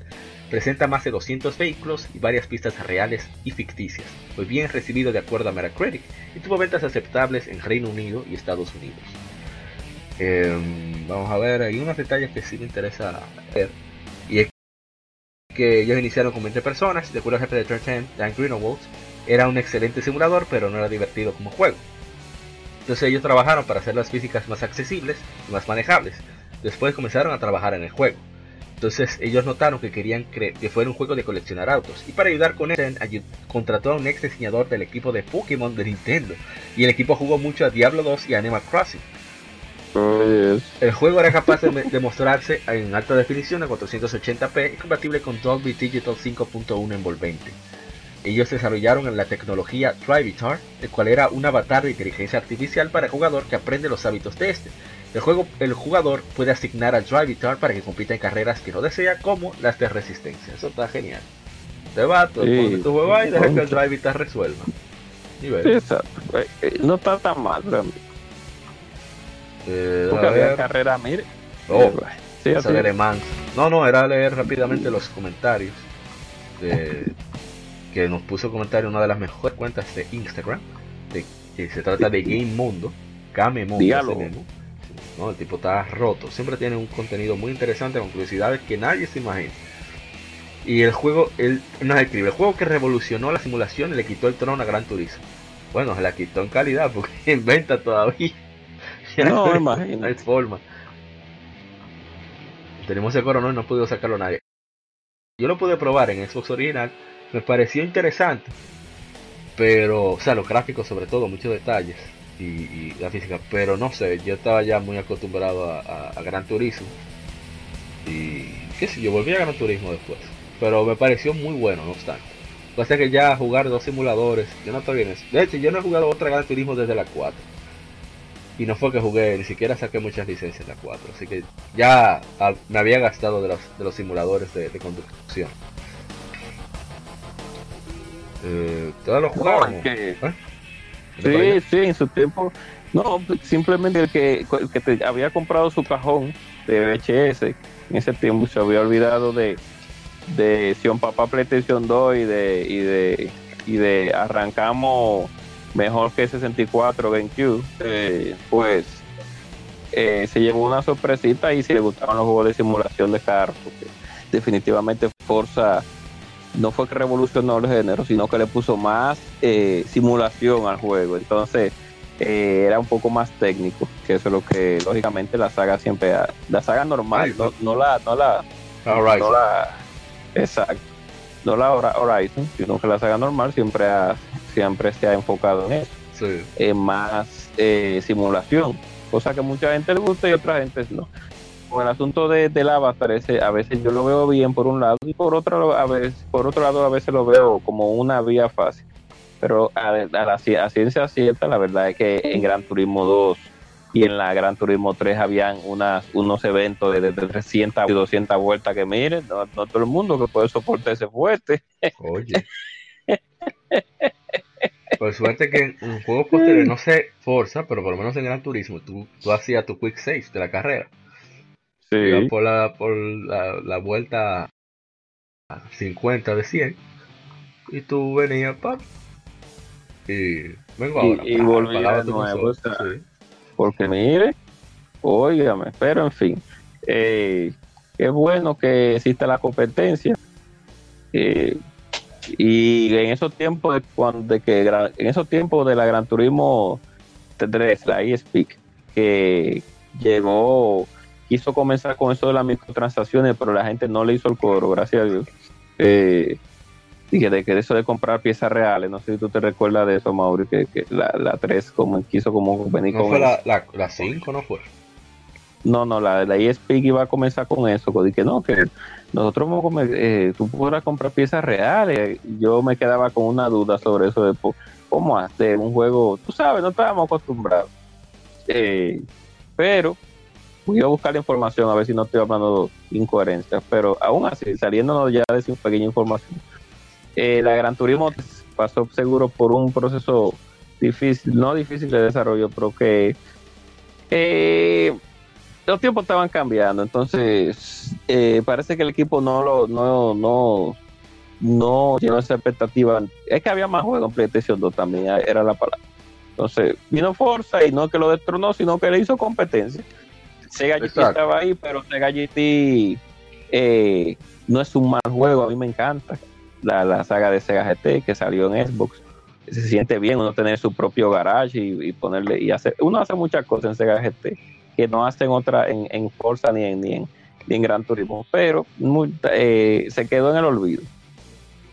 Y nada, eh, que el equipo de Forza hace, siempre ha te- ha mantenido su calidad en su desarrollo de juegos. Y Microsoft siempre lo tiene ahí, al, al tanto. O sea que no lo ha olvidado realmente. Está bien. Bueno, nítido. Vamos a. Ojalá que puedan seguir. Se tomen su tiempo. Claro, porque los juegos de carros sufren de, de, de, de un problema a veces que es que ya no dan, ya tú no tienes nada que. En un- llega un punto que ya que tú, después de la parte 3, ya tú no tienes nada que ofrecer casi, ya, a Sí. menos que sea. Por eso, yo, a veces, por ejemplo, yo me empezaron a adquirir eh, GT Sport, ¿qué se llama? Bueno, la última. Pero digo, yo, ¿para qué? Yo no voy a jugar eso mucho. Yeah. vale la pena. Pero que el problema que llevo con Forza es que an- aunque sea una versión diferente, casa la franquicia. O sea, no todo el mundo es Call of Duty, no todo el mundo es FIFA, que la gente no le importa, Claro. va como zombie a comprar su juego, pero Forza es un juego que demanda de, de- de- de un poco más de, de dedicación, por así decirlo. Sí, Y te gasta la franquicia. Mientras que Gran Turismo, con toda y su, ¿verdad? y sus defectos, por lo menos tratan de Sí, cuidar un poco más eh, en la marca, quiero decir, en general. sí, exacto. Pero ojalá y que, que sigan Entre con- La gente de Polygon siempre no es que hacen un mal trabajo, sino que se cuida más y eso es importante. Sí. Bueno, vamos a pasar al siguiente juego, que bueno que Shidori-san se reintegra. Y se trata de un juego que, que Shidori-san se va, bueno, que ustedes dos se van aquí a, a dedicar. Hace, ¿cómo fue? ¿Dónde está? Oh, ah, hace 16 años se lanza Castlevania Area of Sorrow un juego de acción plataformas con elementos RPG desarrollado y publicado por Konami para el Game Boy Advance de Nintendo. Es el, ter- ter- el tercer y último Castlevania para el portátil.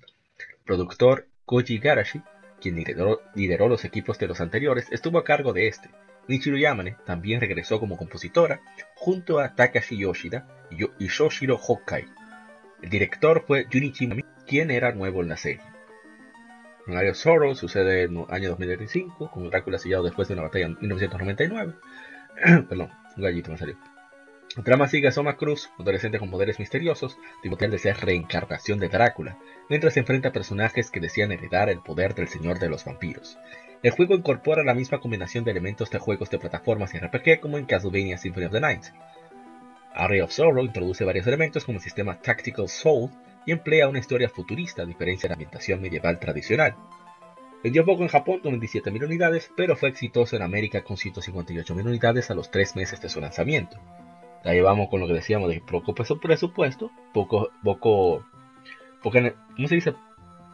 Un poco retorno de inversión en el sentido de que no necesita tanto para recuperarse eh, Sí. después de la inversión. Eh, Area of Sorrow fue muy elogiado por varias publicaciones, con algunos considerándolo uno de los mejores de Symphony of the Night. La secuela, Town of Sorrow, salió un par de años después. Incorporó muchos elementos de su predecesor, incluyendo Tactical Souls. Area of Sorrow fue relanzado como parte de Konami The Best en Japón y junto a Harmony of Dissonance como Castlevania Double Pack en enero de 2006. Eh, deja ver qué más puedo. No, no veo comentarios. Es raro. Eh, Dark Justice se puso a hacer un, un run en Twitch. Hace más que Twitch no conserva videos, por eso que yo no me gusta hacer mucho streaming por ahí. Y era que él iba jugando el juego, ¿verdad? Aprovechando normal.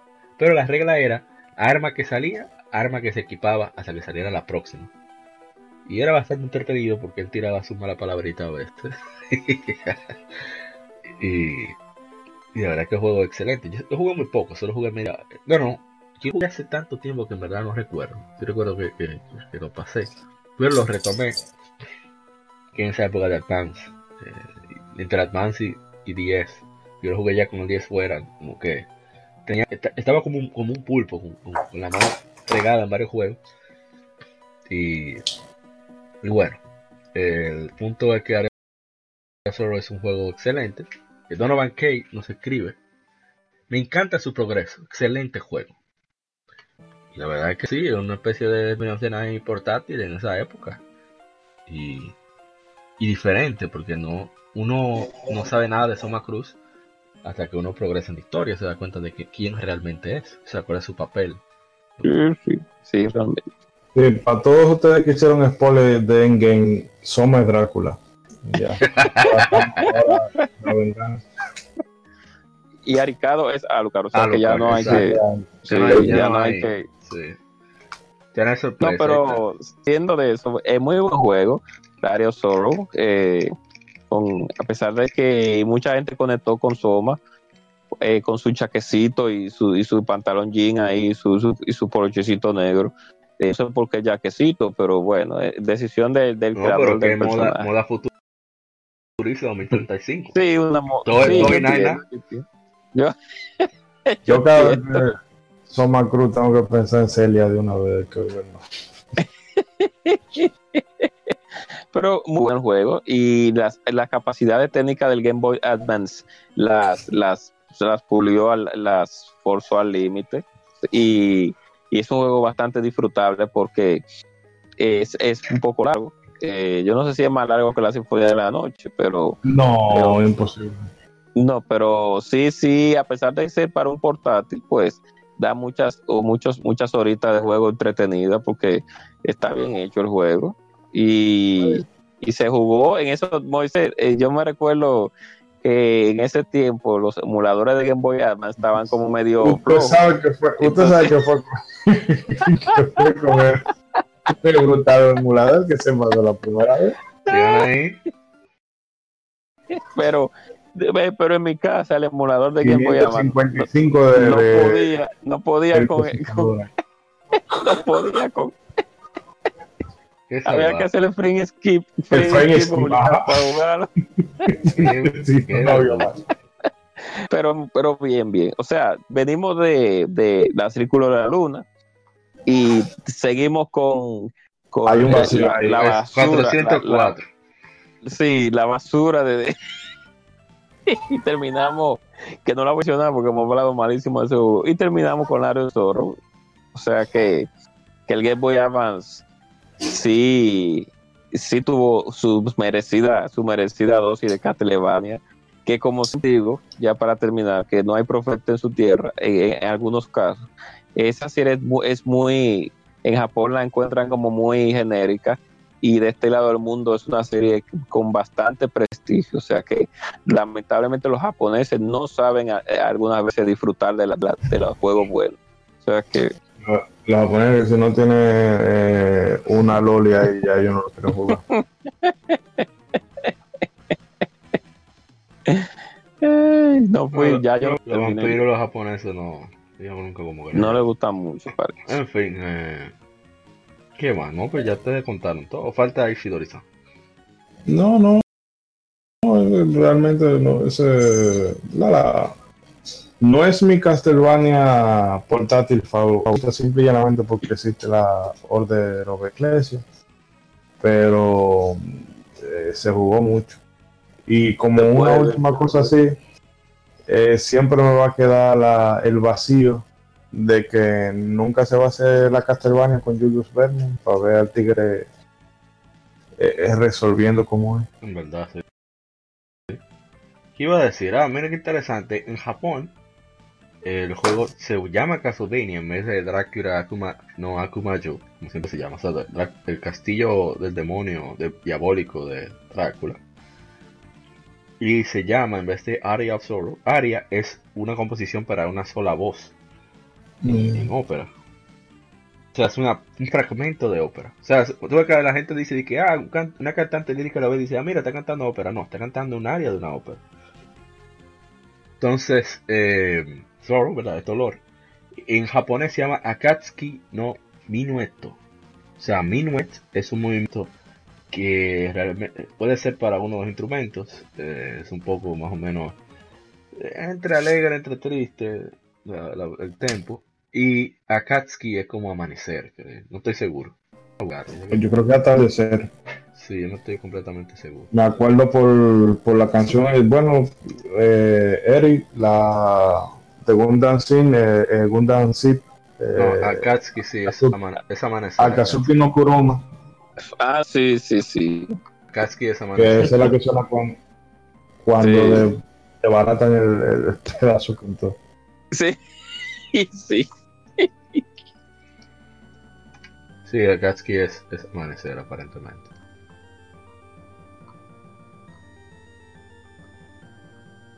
Pero bueno, en fin, es un gran juego. Voy a ver si lo puedo continuar.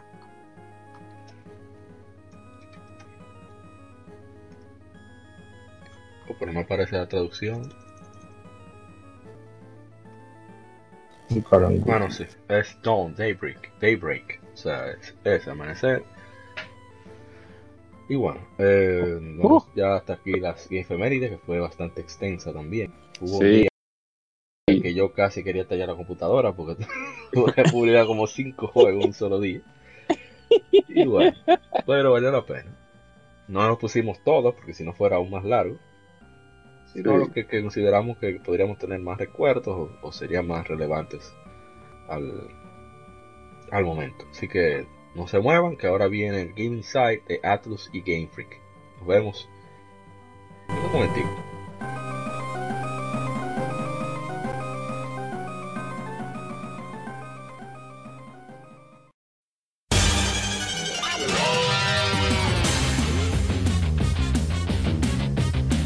Puedes escuchar Legion Gamer Podcast en iBooks, Spotify, Tuning, iTunes, Google Podcast y demás plataformas de podcast de su preferencia, buscando Legion Gamer Podcast.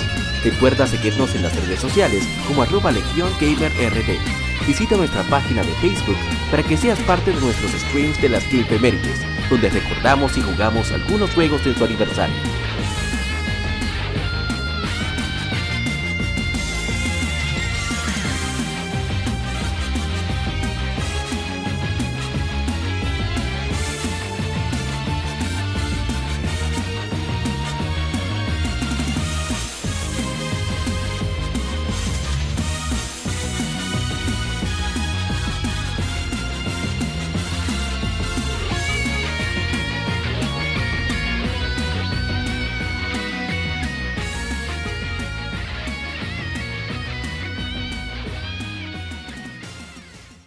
Side. Algún juego, desarrollador o editor en particular es el tema de conversación.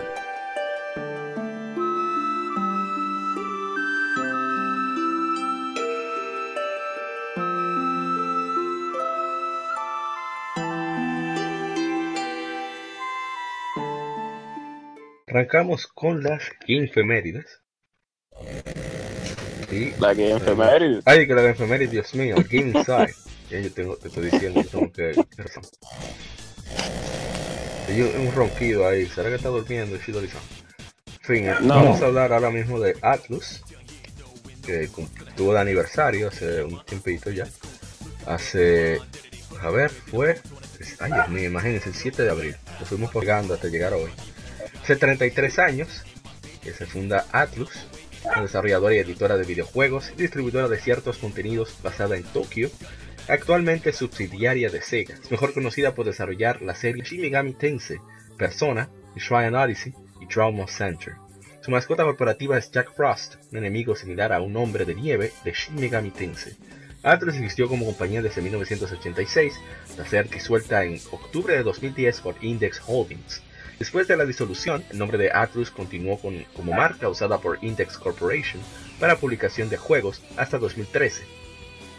Atlus en su actual estado fue fundada por Sega Dream Corporation, una empresa fantasma de Sega en septiembre de 2013 y renombrado Inde- Index Corp, seguido de la bancarrota de la Index Corporation original. En abril de 2014 se implementó un spin-off corporativo en el cual los contenidos y solución de negocios de Index fueron apartados como Index, mientras el resto fue renombrado como Atlus. La compañía tiene dos divisiones internas, responsables de manejar la serie Persona y Studio Zero, el cual fue establecido en 2016 por ex miembros de P-Studio. Atlus USA fue fundada en 1991 con el fin de publicar y localizar juegos en América. Hasta 2017 Atlus no tenía oficina que manejara la distribución de territorios PAL, o sea, en Europa, resultando la asociación con varias editores third party como Ghostlight, Miss America, Square Enix y Deep Silver. Y Rodrigo Chavarría Rodríguez, no me ha terminado, pero para ir eh, comentar, comentando, una de las mejores en contar RPG dice Rodrigo Chavarría Rodríguez. Xiaocolt Xiao Coalt Lao nos dice, con razón se extraño que esa compañía siguiera inmaculada hasta esta fecha. Voy a ver en Instagram, no recuerdo que nos hayan dicho algo. Bueno, voy a buscar por si acaso. Atlus. No, no nos dice nada. Eh, continuar con los detalles de Atlus, voy a bajar un poco el audio, está más alto de lo, esperado. Eh, como ya dijimos, eh, como desarrollador de videojuegos para juegos de computadoras para otras compañías y comenzaron a vender equipos de entretenimiento en el 87 y se expandieron a la venta de karaoke en el 80, en marzo del 89. Luego lanz- lanzan su primer videojuego bajo su marca, Puzzle Boy, en 1989 para el Game Boy. Después inician en la industria de arcade en 1990 con Blazion en 1992. En 95 lanzan Spring Club Arcades en alianza con Sega. O sea que desde esa época ellos tienen esa relación con Sega. Entran a la bolsa de valores de Tokio en 97 y eh, su meta para aumentar eh, su presencia en la industria del entretenimiento adquieren la manufacturera Apex de Ubisoft Corporation en 99. Se, unen en el 2000 con Kagawa Shoten para distribuir y vender juegos. Entonces eh, sufrieron de, de déficit financiero en 99 y 2000. Eh, ellos vendieron dos subsidiarias, uno de ellos Apex, a sus respectivos empleadores como parte de una compra eh, manejada. ¿Qué más? Eh, comienzan a publicar Grow Lancer, un juego de estrategia en tiempo real, un RPG. Eh, los creadores Land, Land o sea, ellos adquirieron Careersoft. Y vamos a ver qué más. Careersoft después la, la, absolvieron y se volvieron parte del equipo principal de Atlus. Trabajaron en Shin Megami Tensei Devil Survivor. Después, eh, la empresa de, de juguetes, adquiere Atlus. Y en 2006, Index Holdings adquiere la, la- y se, hace efectivo el 30 de octubre. Y luego, ¿verdad? De Sting Entertainment, ellos hicieron una alianza de, de publicación en 2009 para ser la, quienes publican los juegos de Steam en Japón. Steam creo que es un desarrollador coreano. Voy buscar la información para estar seguro. Sí, no, no, es un desarrollador japonés. Y ellos hicieron unos cuantos juegos como Baroque, Tok, Japón, etc. A ver si tienen un juego algún más, un poquito más conocido. Aparte de Baroque no veo mucho más. Ah, Ictra Union, la hicieron ellos. Igualmente Riviera, The Promised Land. Hey, y Riviera. Mono Mask of Truth, que también es, bastante bueno, un juego de, de, estrategia. Hexis Force, ahí sabía que lo conocía. Eh, para PSP, eso lo tengo que hacer el streaming de eso, continuarlo. Ahí tienen varios juegos interesantes realmente. Y bueno, ellos querían aparecer, salieron con ese juego para ellos publicarlos, tanto en Japón como fuera de Japón. Y a ver qué más. Eh, una historia bastante, una más chiquita, pero ha hecho de todo. Eh, se unieron con Index en 2010 continúan con la marca de Atlus por separado, que es lo que espero que haga Epic con, Psyonix y Rocket League.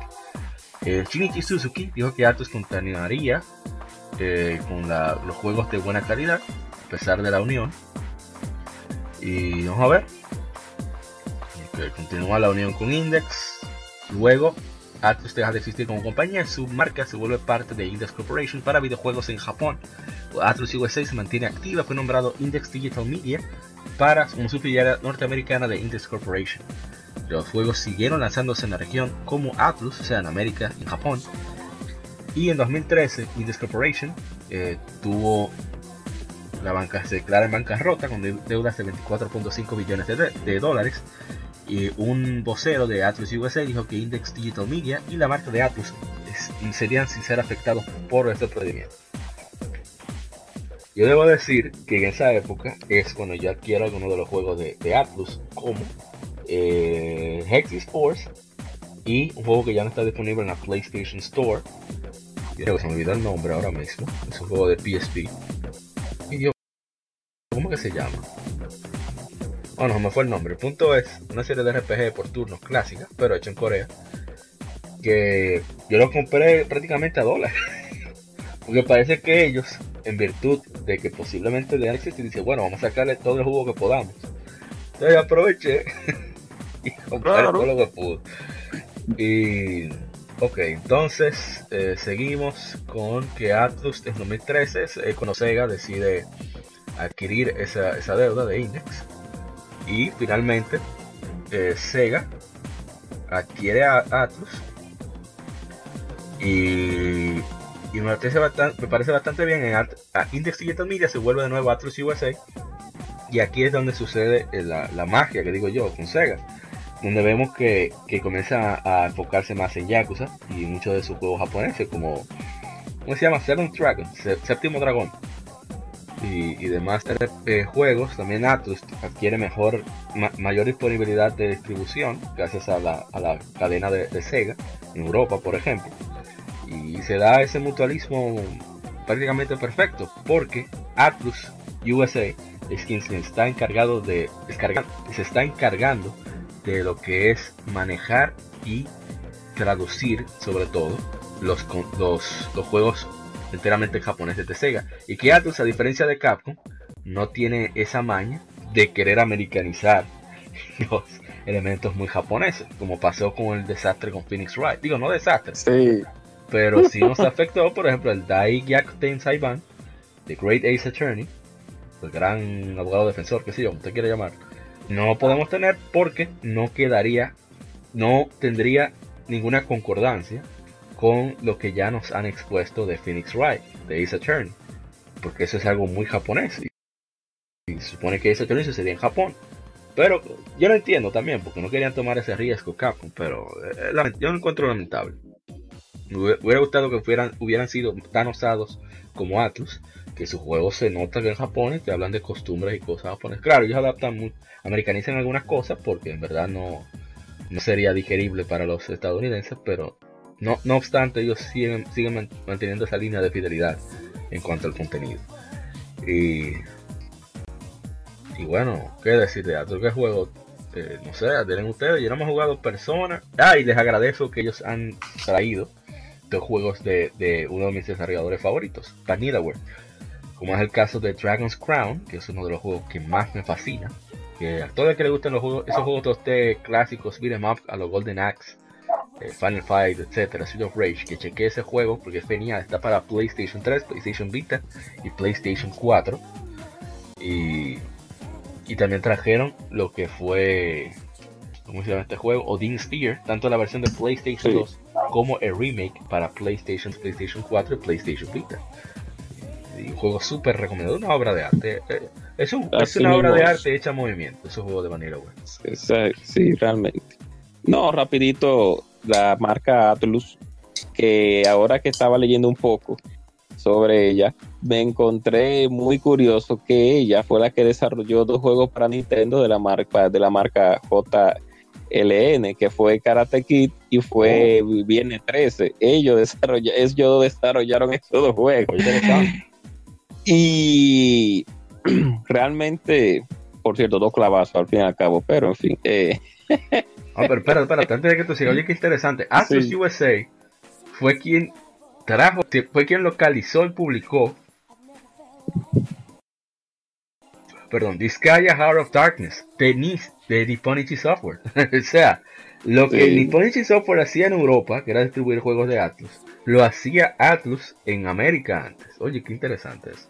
Oye, eh, entonces, entonces, yo realmente el de la marca la llegué a conocer porque ya en Japón pues tenía un sobrenombre, porque de Nintendo ya estaban haciendo Shin Megami, eh, que no eh, hace un tiempo fue que, que en, para el PlayStation 2 fue que ellos comenzaron a traer la saga y ya había muchísima antes de en Super Nintendo, Nintendo y Play 1 creo que también había. Y aquí las primeras sagas que llegó eh, intentando ver si se vendían fueron la, fueron la, la primera persona fue las que trajeron al, fin y al cabo. Yo me di cuenta de que existía esa compañía en, ese tiempo por eso, por Persona y Ogre Battle, que en ese tiempo en las Game Pro, en la, sí. en la revista Game Pro en español, en inglés, venían esos anuncios de Persona. Y yo, oh, un RPG con unos gráficos como un poco disque realista en ese tiempo, porque eran personas de colegio, como siempre han sido, personas de colegio, que las personas, porque Shin Megami Tensei no podía venir de este lado porque el contenido bíblico, eh, religioso que tiene ese juego, pues en este, en este lado del mundo, en ese tiempo no iba a agradar a mucha gente, porque tiene muchas connotaciones religiosas, todas las sagas siempre han sido así. Entonces, eh, no, no, no, no podían traerlo. Y, comenzaron a, inventar, fue con personas, porque persona es más, más juvenil, más, es más, más ligero, más, más sutil para el público occidental. Y fue para el PlayStation que salió la primera, la persona que, la persona, no sé si es la primera persona, creo que sí. Sí, la primera. y salió, y exacto. O sea, digo la primera persona para PlayStation, pero no sé si había Super Nintendo Nintendo. Creo que no, creo que la primera vez para PlayStation. Pero en fin, ahí fue donde yo conocí de verdad la marca como tal. Que, y después, y después fue que me di cuenta de que esa compañía lo iba haciendo era RPGs. Y yo, oh, yo como todo amante de, los juegos de rol, ah, pues vamos a caerle atrás a Atlus. Y de los juegos que yo pude jugar en ese tiempo fueron la Overwatch del 64, que es excelente juego, a pesar de todo. Y después de ahí, después de que jugué la Overwatch, porque no jugué muchas personas, eh, ni la 1 ni la 2, que vinieron a Chepa. Después de ahí jugué la, la Riviera, la, The Promised Land, es excelente juego para el Game Boy Advance. Y salió en PSP. y en PSP, exacto. Eh, y, bueno, Moisés sabe que también le jugamos la, la Dios mío, ¿cómo que se llama? La, eh, la que salió para Game Boy Advance. Ah, y Digra ah, Junior. Y que también es excelente juego. O sea, hay que darle un poco de cabeza así porque cada, cada paz tiene más, sí, más tutoriales que el año tiene el juego. Pero es muy bueno, excelente juego de, de táctica ¿cómo se diría? Porque lo que pasa es que ese tipo de juego como de, de, viene de los tiempos de Grow Lancer, de, de, del, del Super Nintendo y, del Genesis. Sí, exacto. Entonces, esa, eh, ese tipo de, de, juegos, de así, de, de, de tú adaptar un, hacer un comando y, mire de masa de, enemigos, van a atacar, ya, ya estaba establecido, pero no todo el mundo tenía el conocimiento de que existían, porque digamos, te, Growlancer y, y, el otro, y no me acuerdo, y ¿cómo es? Eh, primero, antes de Growlancer fue otro, no me acuerdo el nombre. Riviera. estaba, no, Riviera no, Growlancer es viejísimo. Ah, sí, sí, eh, verdad, verdad. Eh, eh, termina el Lancer el otro, no me recuerdo bien, no puedo con la ahora el nombre. Esos juegos se los quedaron en Japón solamente. Un grupo de, de, de fans fue que lo trasladaron, tras, lo tradujeron, mejor dicho, para que uno lo pudiera jugar aquí. Porque primero salió en Sega Genesis y después salió para Super Nintendo, pero en fin.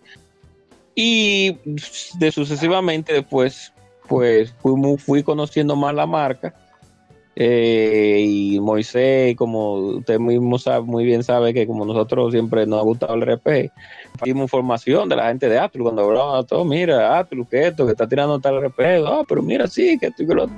Y siempre ha sido, en mi caso, una, una compañía que ha tenido mi respeto porque siempre se ha mantenido al margen de tirar sus RPG. Se, en ese, en, había marcas antes o compañías que nada más eran de un solo tipo. Un ejemplo, había una marca, que, ah, compañía que nada más hacía plataforma y tú, si tú querías la plataforma, te iba para esa compañía.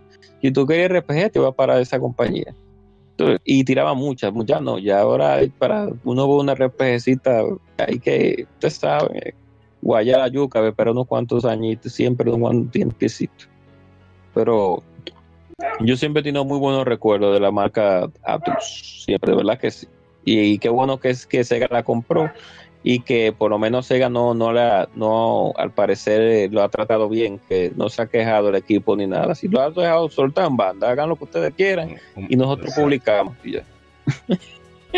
espero que haga Psyonix, que haga Epic con Psyonix. Así mismo que espero que ya.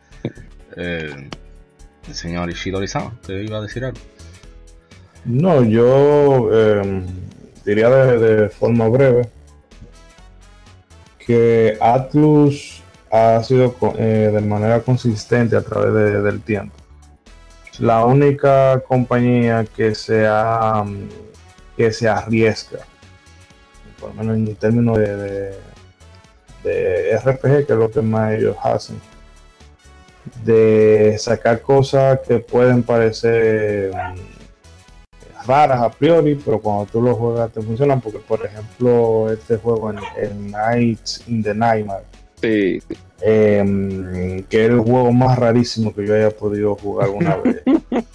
Una cosa táctica, pero eh, eh, no es, es, si yo digo que es un juego táctico la gente se va a hacer la idea errónea en la cabeza, por eso hay que verlo para entender el, concepto. Es medio, es también como medio bullet hell, la narrativa un poquito como Valkyrie Profile, porque tú vas eh, eh, jugando con, con, el, con, el, cuerpo, o sea, con la memoria de, de, gente que ha caído en la guerra, en fin, y, va dando saltos temporales. Una cosa extraña, pero cuando tú la juegas, tú lo entiendes no le, o sea, tú no la puedes explicar, pero cuando tú la juegas, tú lo entiendes.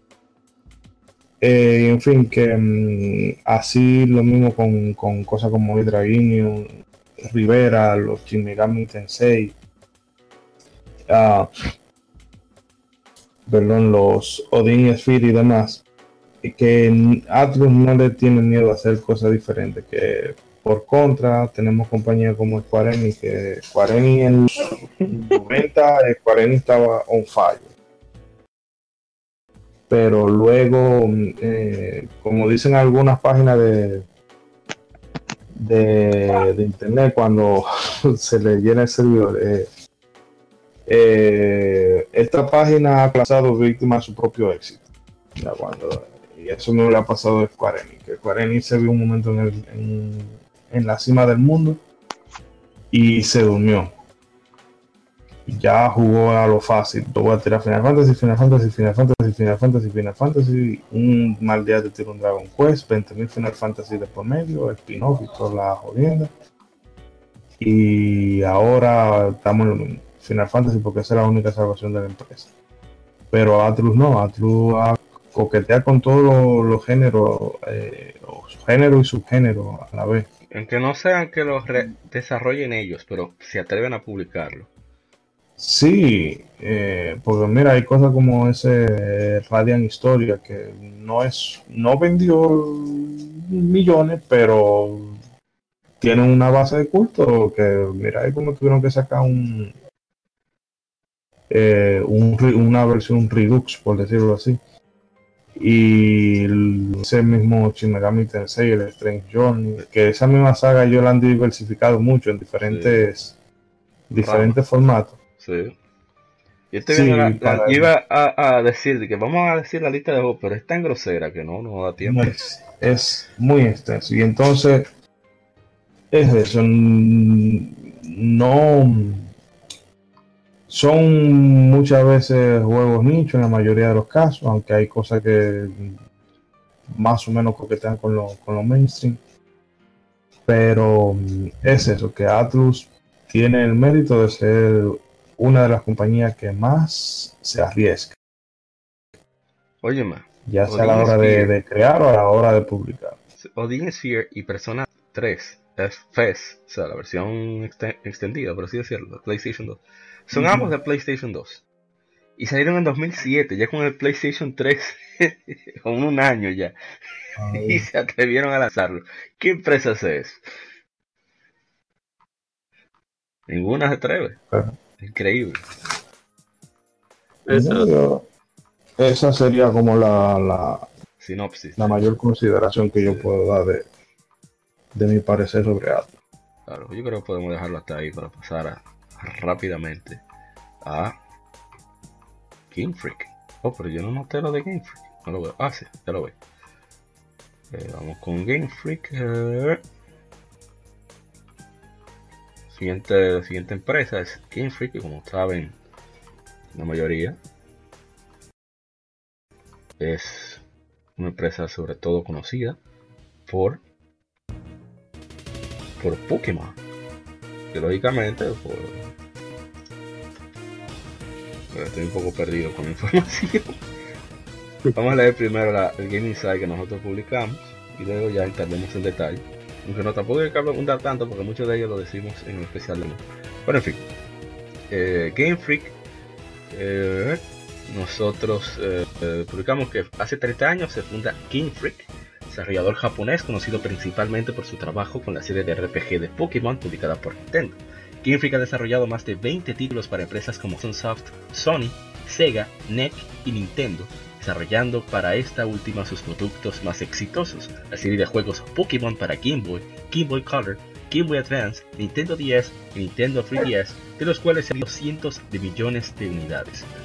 Antes de ser una empresa de videojuegos, Freak era una revista autopublicada creada por Satoshi Tajiri y Ken Sugimori. Tajiri escribía y editaba los textos y Sugimori ilustraba. Tajiri también usó Freak como su seudónimo cuando escribía artículos como autor independiente para publicaciones como Family Computer Magazine y Famitsu. Uno de los primeros juegos de Game Freak fue el juego de acción y puzzle para el Nintendo llamado Quinty, el cual fue lanzado en América como Mandel Palace. La serie más popular, Pokémon, es publicada y distribuida por The Pokémon Company y Nintendo, respectivamente en todo el mundo. En octubre de 2015, Game Freak adquirió Koa Games, una compañía de juegos móviles hicieron su movimiento. Y Bran Cali nos escribe y nos dice, ah, ahí está la historia de cómo empezó Pokémon. Y nos, él nos compartió un, fragmento, una foto, en la cual está la, el especial de Pokémon que, que hizo Club Nintendo. Entonces vamos ahora a la Wii y es precisamente esa que ellos iniciaron como revista eh, que es Tiger y ya lo hemos dicho muchas veces, él era fanático de los insectos, pero también le gustaba el gaming, los videojuegos. Entonces, al final él quiso hacer algo que muchos de nosotros pensamos alguna vez, que fue crear su propio juego, porque él encontraba que era muy básico, que podía tomar ciertas ideas y, y crearlas, desarrollarlas. Entonces, eh, entre los juegos que ellos hicieron, eso sí que le tomó un tiempazo poder realizar Pokémon. Incluso tuvo que volver a vivir con sus padres para poder cubrir los costos de desarrollo. De desarrollo perdón. Entonces en el 89 hacen Mendo Palace para Namco y Hudson Soft para NES. Eh, luego Smart Ball sigue con Yoshi para Nintendo. Ball era para, para Sony Music Entertainment Japan para Super Nintendo. Magical Taruto Kun, eh, Mario Wario, luego siguió. Eh, y uno de, las, de sus lanzamientos más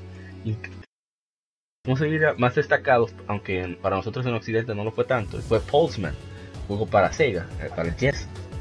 Sería más para Mega. Aquí salió, pero en el Sega Line, o sea, tú tenías que tener el servicio online, estar conectado, una serie de desastres.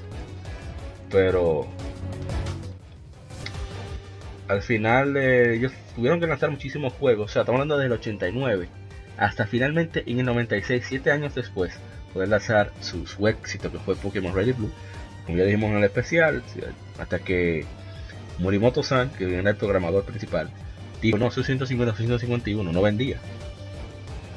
Y luego ellos ayudaron con la Game Boy Camera, luego lanzaron Pokémon Yellow, Gold y Silver, que ahí se, ya se instauró la base del éxito de Pokémon, pues ya demostró que no fue un One Hit Wonder, sino que era un éxito real. Y así siguieron con muchos lanzamientos de Pokémon como Ruby Sapphire, Leaf Green, Fire Red. Lanzaron algunos juegos originales como Clickmatic para PlayStation, Street Dozer para Game Boy Advance. Y recientemente ellos lanzaron Harmonite, o recientemente no, hace 7 años, Harmonite para Nintendo 3DS, Timbo The Badass Elephant, que me da bastante risa el título y la ilustración, para todas las consolas y fue publicado por Sega. También ellos lanzaron Giga Wrecker y Giga Wrecker Out para Windows y la editora fue Rising Star Games. Y vamos a ver, también lanzaron Pokémon Quest para, para su primera aventura, o sea, desarrollada por ellos, quiero decir, para móviles. Y eh, su próximo título original sería Town, que es una especie de RPG, que es un título tentativo, no es, eh, el título final y vamos a ver qué sale. Es una empresa que realmente viene de, de orígenes humildes y, de mucha pasión, porque de ser consumidor a ser creador no todo el mundo puede hacerlo, sobre todo no puede hacerlo bien. Así que yo he disfrutado muchísimo de sus juegos, a mí me encanta la franquicia de Pokémon y esperamos que tenga muchos éxitos y bueno, siempre lo va a seguir teniendo. Pokémon yo dudo que, pase de, moda, como te dice. Aunque sí me gustaría que ellos retomen esa pasión en el sentido de que vuelvan a ser arriesgados, porque siento que ya están jugando a la segura. O en el caso de muchos juegos de Pokémon en mecánica general, no, necesariamente de combate, sino de exploración y eso, que ellos crean una mecánica, la mecánica es súper interesante, muy entretenida, en vez de incorporarla al siguiente lanzamiento, lo que hacen es que la, lo que hacen es que la ignoran, o sea, la borran como que nunca pasó. Entonces te queda como que y entonces ¿para qué aquello? Porque tú no me lo incorporas aquí de nuevo. Pero nada, es como ellos hacen los juegos y sigue vendiendo, así que van a seguir en eso. Ya, eso es todo lo que tengo que decir de Game Freak. No sé si ustedes tienen algo más. No, que yo la gente creo que conoce que conoce un poco sobre la, el proceso de, de creación de la marca. Pero tengo que decir que primero, antes de que fuera Game Freak, en un equipo de desarrolladores estaba en Apex, que fue la creadora de Airbound. Ah, sí, como, exacto. Exactamente. Entonces, por eso es que las, la primera Pokémon, la Red y la Blue, tiene esa fórmula de cómo se ven los escenarios, muy parecida a Airbound. Bueno, y Mewtwo se parece a uno de los enemigos finales. A, Gigas, sí, es, basado en Gigas, porque fue el mismo equipo de desarrollo de Airbound. Y tiene el mismo, los mismos ataques, el, ataque PCI de, de, de Mewtwo es el mismo ataque es el, mismo sistema, mejor dicho, de, de, magia que, de, que utiliza el, juego Airbound. No de magia, no. Vamos a decirlo de magia, pero que son no es magia realmente porque son ataques psíquicos. Y por eso es que llevan esa, esa hegemonía, por así decirlo. Digo, homología, es homología, no hegemonía. No, no, Entonces, hegemonía pega también, porque nadie podía con ellos. Ya. en esa época. Pokémon sí que estaban rotos. Exacto. Entonces, eh, por eso por eso la Red y Blue se parecen tanto. Si usted, si usted fue de los que llegaron a jugar Airbound, la de Nintendo y la Airbound y la, la Airbound, por así decirlo, bueno, la Nintendo se llamaba era eh, bueno, Airbound sí, igual a la de Super. Que la tradujeron y todo, pero no la sacaron aquí. Exacto. Entonces, la, la Airbound de Nintendo y la de Super Nintendo eh, prácticamente fue desarrollada por el mismo equipo que hizo Pokémon, la gente de Apex, por eso se ven así. Y eh, para por así decirlo, bueno, pues bien, pues es un equipo que comenzó desde cero, por así decirlo, en muchos aspectos, y se le dio su mano, su respectiva mano. Yo no sé si Satoru Iwata tuvo que ver con eso realmente, yo pienso que sí, porque Satoru... el, o sea, dio consejos en momentos que necesitaban este, por ejemplo, en la, Pokémon Gold y Silver, decimos, dijimos, él fue quien le creó los, las herramientas de compresión para que Pokémon Gold y Silver tuvieran también la región del primer juego. Y asimismo él pudo traducir, trasladar, no sé cómo sería la palabra correcta. La cuestión es que él pudo incorporar el sistema de combate de Game Boy al Nintendo 64, que era un lenguaje diferente. incluso el, mismo Morimoto dice, pero ¿y qué clase de presidente de compañía es este? ¿Cómo ser esto? sí, porque Satoru de verdad que era un visionario y tenía, bueno, era un genio prácticamente desarrollando eh, software eh, para la compañía. Por eso escaló tan, tan, no tan rápido, pero sí, por eso fue que llegó a ser CEO, porque digamos usted. Me hubiera gustado más que hubiera quedado haciendo juegos. sí, realmente. aportado muchísimo. Ah, hubiera aportado muchísimo más. Pero bueno, o sea, cambió Nintendo, o sea, le llevó al éxito con 10 y Wii. Pero bueno, sigamos con, con Game Freak. sigamos con exacto. Entonces, eh, nada, una compañía que comenzó desde cero con un planteamiento un poco simple, que en ese tiempo tiempo tal vez no iba a ser muy llamativo, la de pelea de monstruos, eh, haciendo, eh, leveando los personajes. Yo no sé realmente eh, qué fue lo que pasó después de que dijeron que eran 151, que los japoneses se les metió en la cabeza de que y de que lo iban a encontrar nada mal y por eso. los japoneses son súper competitivos.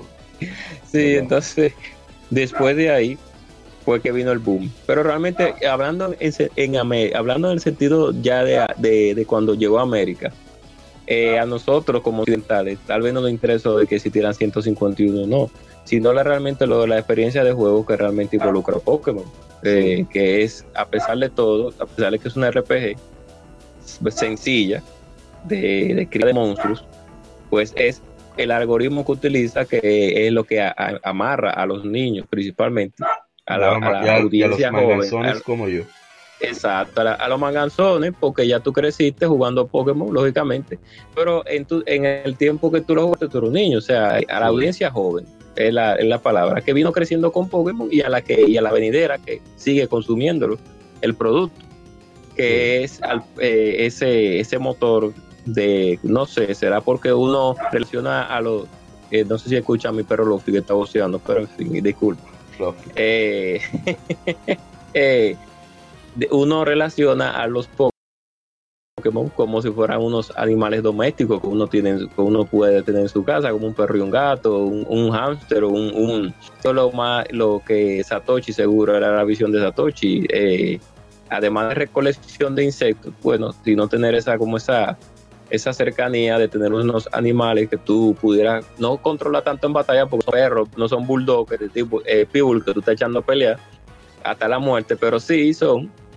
animales domésticos que tú los pones a pelear para eh, eh, conseguir ciertas cosas, y conseguir en el juego level para tú proseguir tu camino, pero si fuera en la vida fuera hasta fácilmente conquistar el planeta Tierra. Pero en fin. Eh, pero es así, o sea que una compañía que comenzó desde cero, con un ideal, y viniendo de unos juegos tan oscuros como la saga Airbound, que yo estaba leyendo una, unas curiosidades sobre el director del juego, que no me recuerdo, que también Iwata lo ayudó muchísimo. No me recuerdo. Ah, no, no. Si el director, si el creador de Earthbound es el. Shigesato Itoi. Es Itoi, sí, Itoi y, y, Iwata son muy, era muy buenos amigos. Excelente, era muy hermano, o sea, y Iwata ayudó mucho a Itoi porque Itoi no sabía, no te sabía utilizar una computadora. Entonces, cuando cuando comenzaron a crear el juego, Iwata vino, espérate, déjame ayudarte. Iwata había terminado de hacer un proyecto y dijo, espérate, ven, déjame ayudar. Ah, Iwata había terminado con Kirby. Con, junto con, junto con, eh, ¿cómo que se llama? Oigan el nivel de Iwata, eso no tiene más. Eh, Kirby junto con este creador, el creador de Kirby. Eh, eh Sakurai. Sakurai. habían terminado de crear Kirby, Masahiro, exacto. Y le dijo a, a Ita, a Ita, ven, mira, tú tienes un problema con ese, ven, vamos a ayudarte con, con el, el, la programación y lograron terminar el baúl, era baúl la de Super Nintendo principalmente. Que en seis meses eh, eh, reescribieron el, el, el, reescribieron el, programa completo para poder volver a hacer ese juego. Y pero fue, pero ya saliéndonos de, de, de Airbound, que me encanta la saga a pesar de todo, y yéndonos ya con Game Freak, pues sí, eh, una compañía que se ha mantenido y que a pesar de que nada más es Pokémon bueno, y, ah, eh, y, claro, sabiendo que se ha salido de su, de su zona de confort algunas veces con ciertos, ciertas mecánicas, entonces, que a pesar de todo no son las mismas líneas que ellos han tenido de siempre de, RPG, pero que sí, se ve que ellos le ponen empeño. hay, mucho que se ve medio baratoso últimamente, pero... Eh, sí, la compañía sí tiene, tiene que dar, tiene de qué hablar.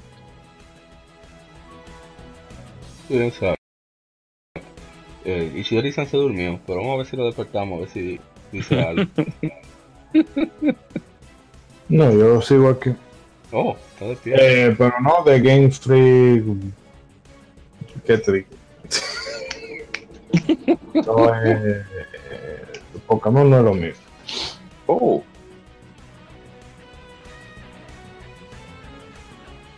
Pero de la compañía, no hay que decir. no, más, o sea, más allá de decir que um, han, ¿verdad? encontraron una mina, una mina de oro. y,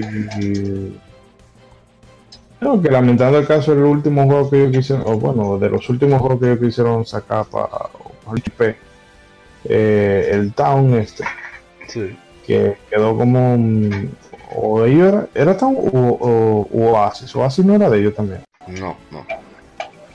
Cuando ellos sacaron uno, pero que no quedó. No, bueno, no, ha sido lanzado todavía. No, pero a mí me parece que ellos sacaron algo para 3DS. Harmon Knight, creo que lanzaron. No le fue tan bien. No le fue maravilloso, porque también se corre el riesgo de.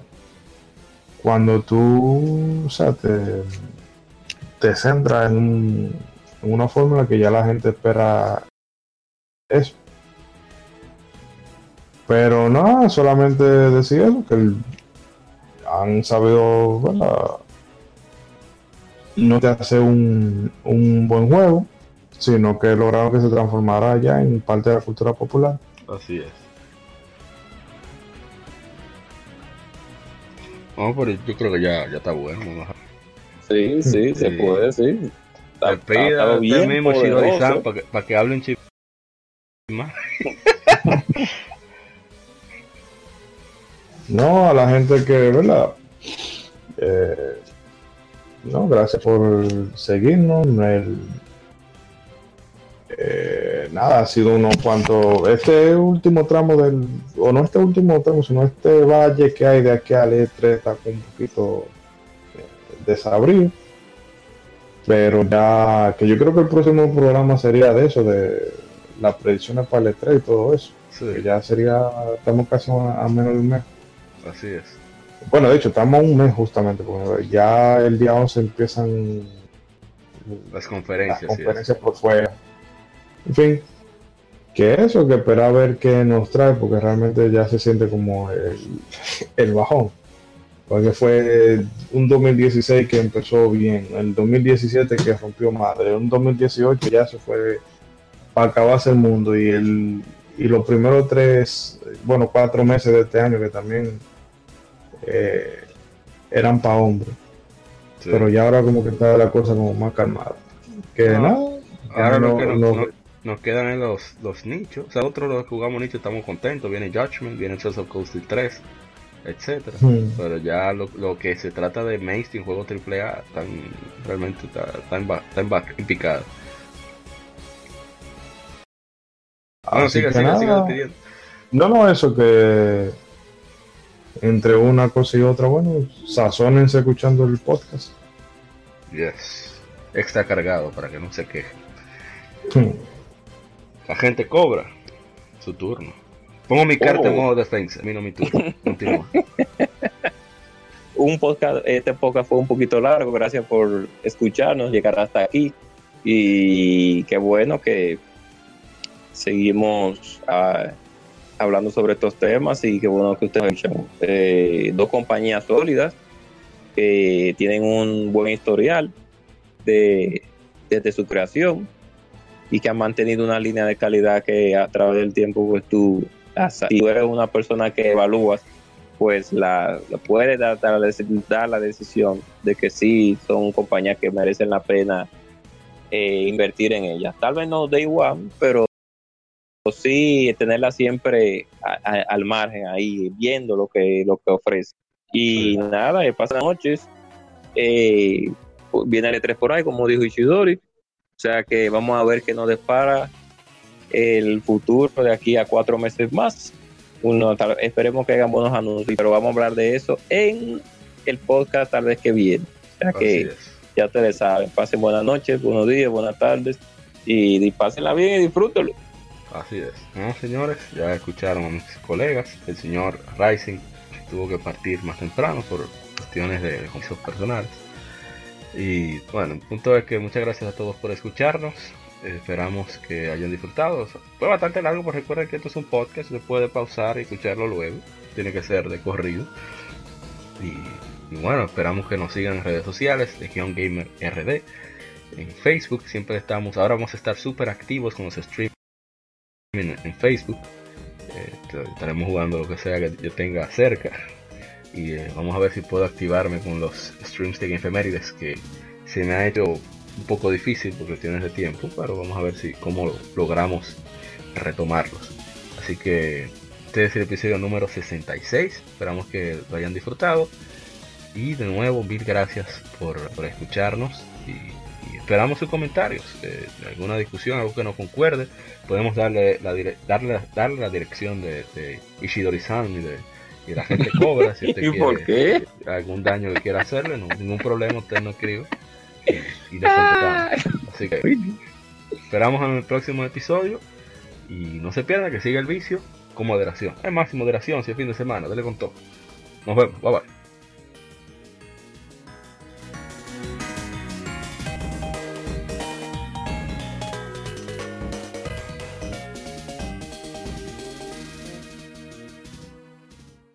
Somos Legión, somos gamers.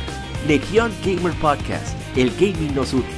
Un podcast diferente para gamers únicos, noticias interesantes, historia del gaming y mucho más para mantenerte al tanto del actual como del pasado. Porque todos jugamos. El gaming nos une. Estamos disponibles en iTunes, TuneIn, Spotify, iTunes y demás plataformas de audio. Perfecto para escucharnos mientras subes niveles, buscas un objeto específico y practicas para dominar esa jugada devastadora. Recuerda seguirnos en Facebook, Twitter e Instagram como Legión Gamer RD para que compartas con nosotros y seas parte de la legión de gamers únicos. Gracias por escucharnos y te esperamos para el próximo episodio.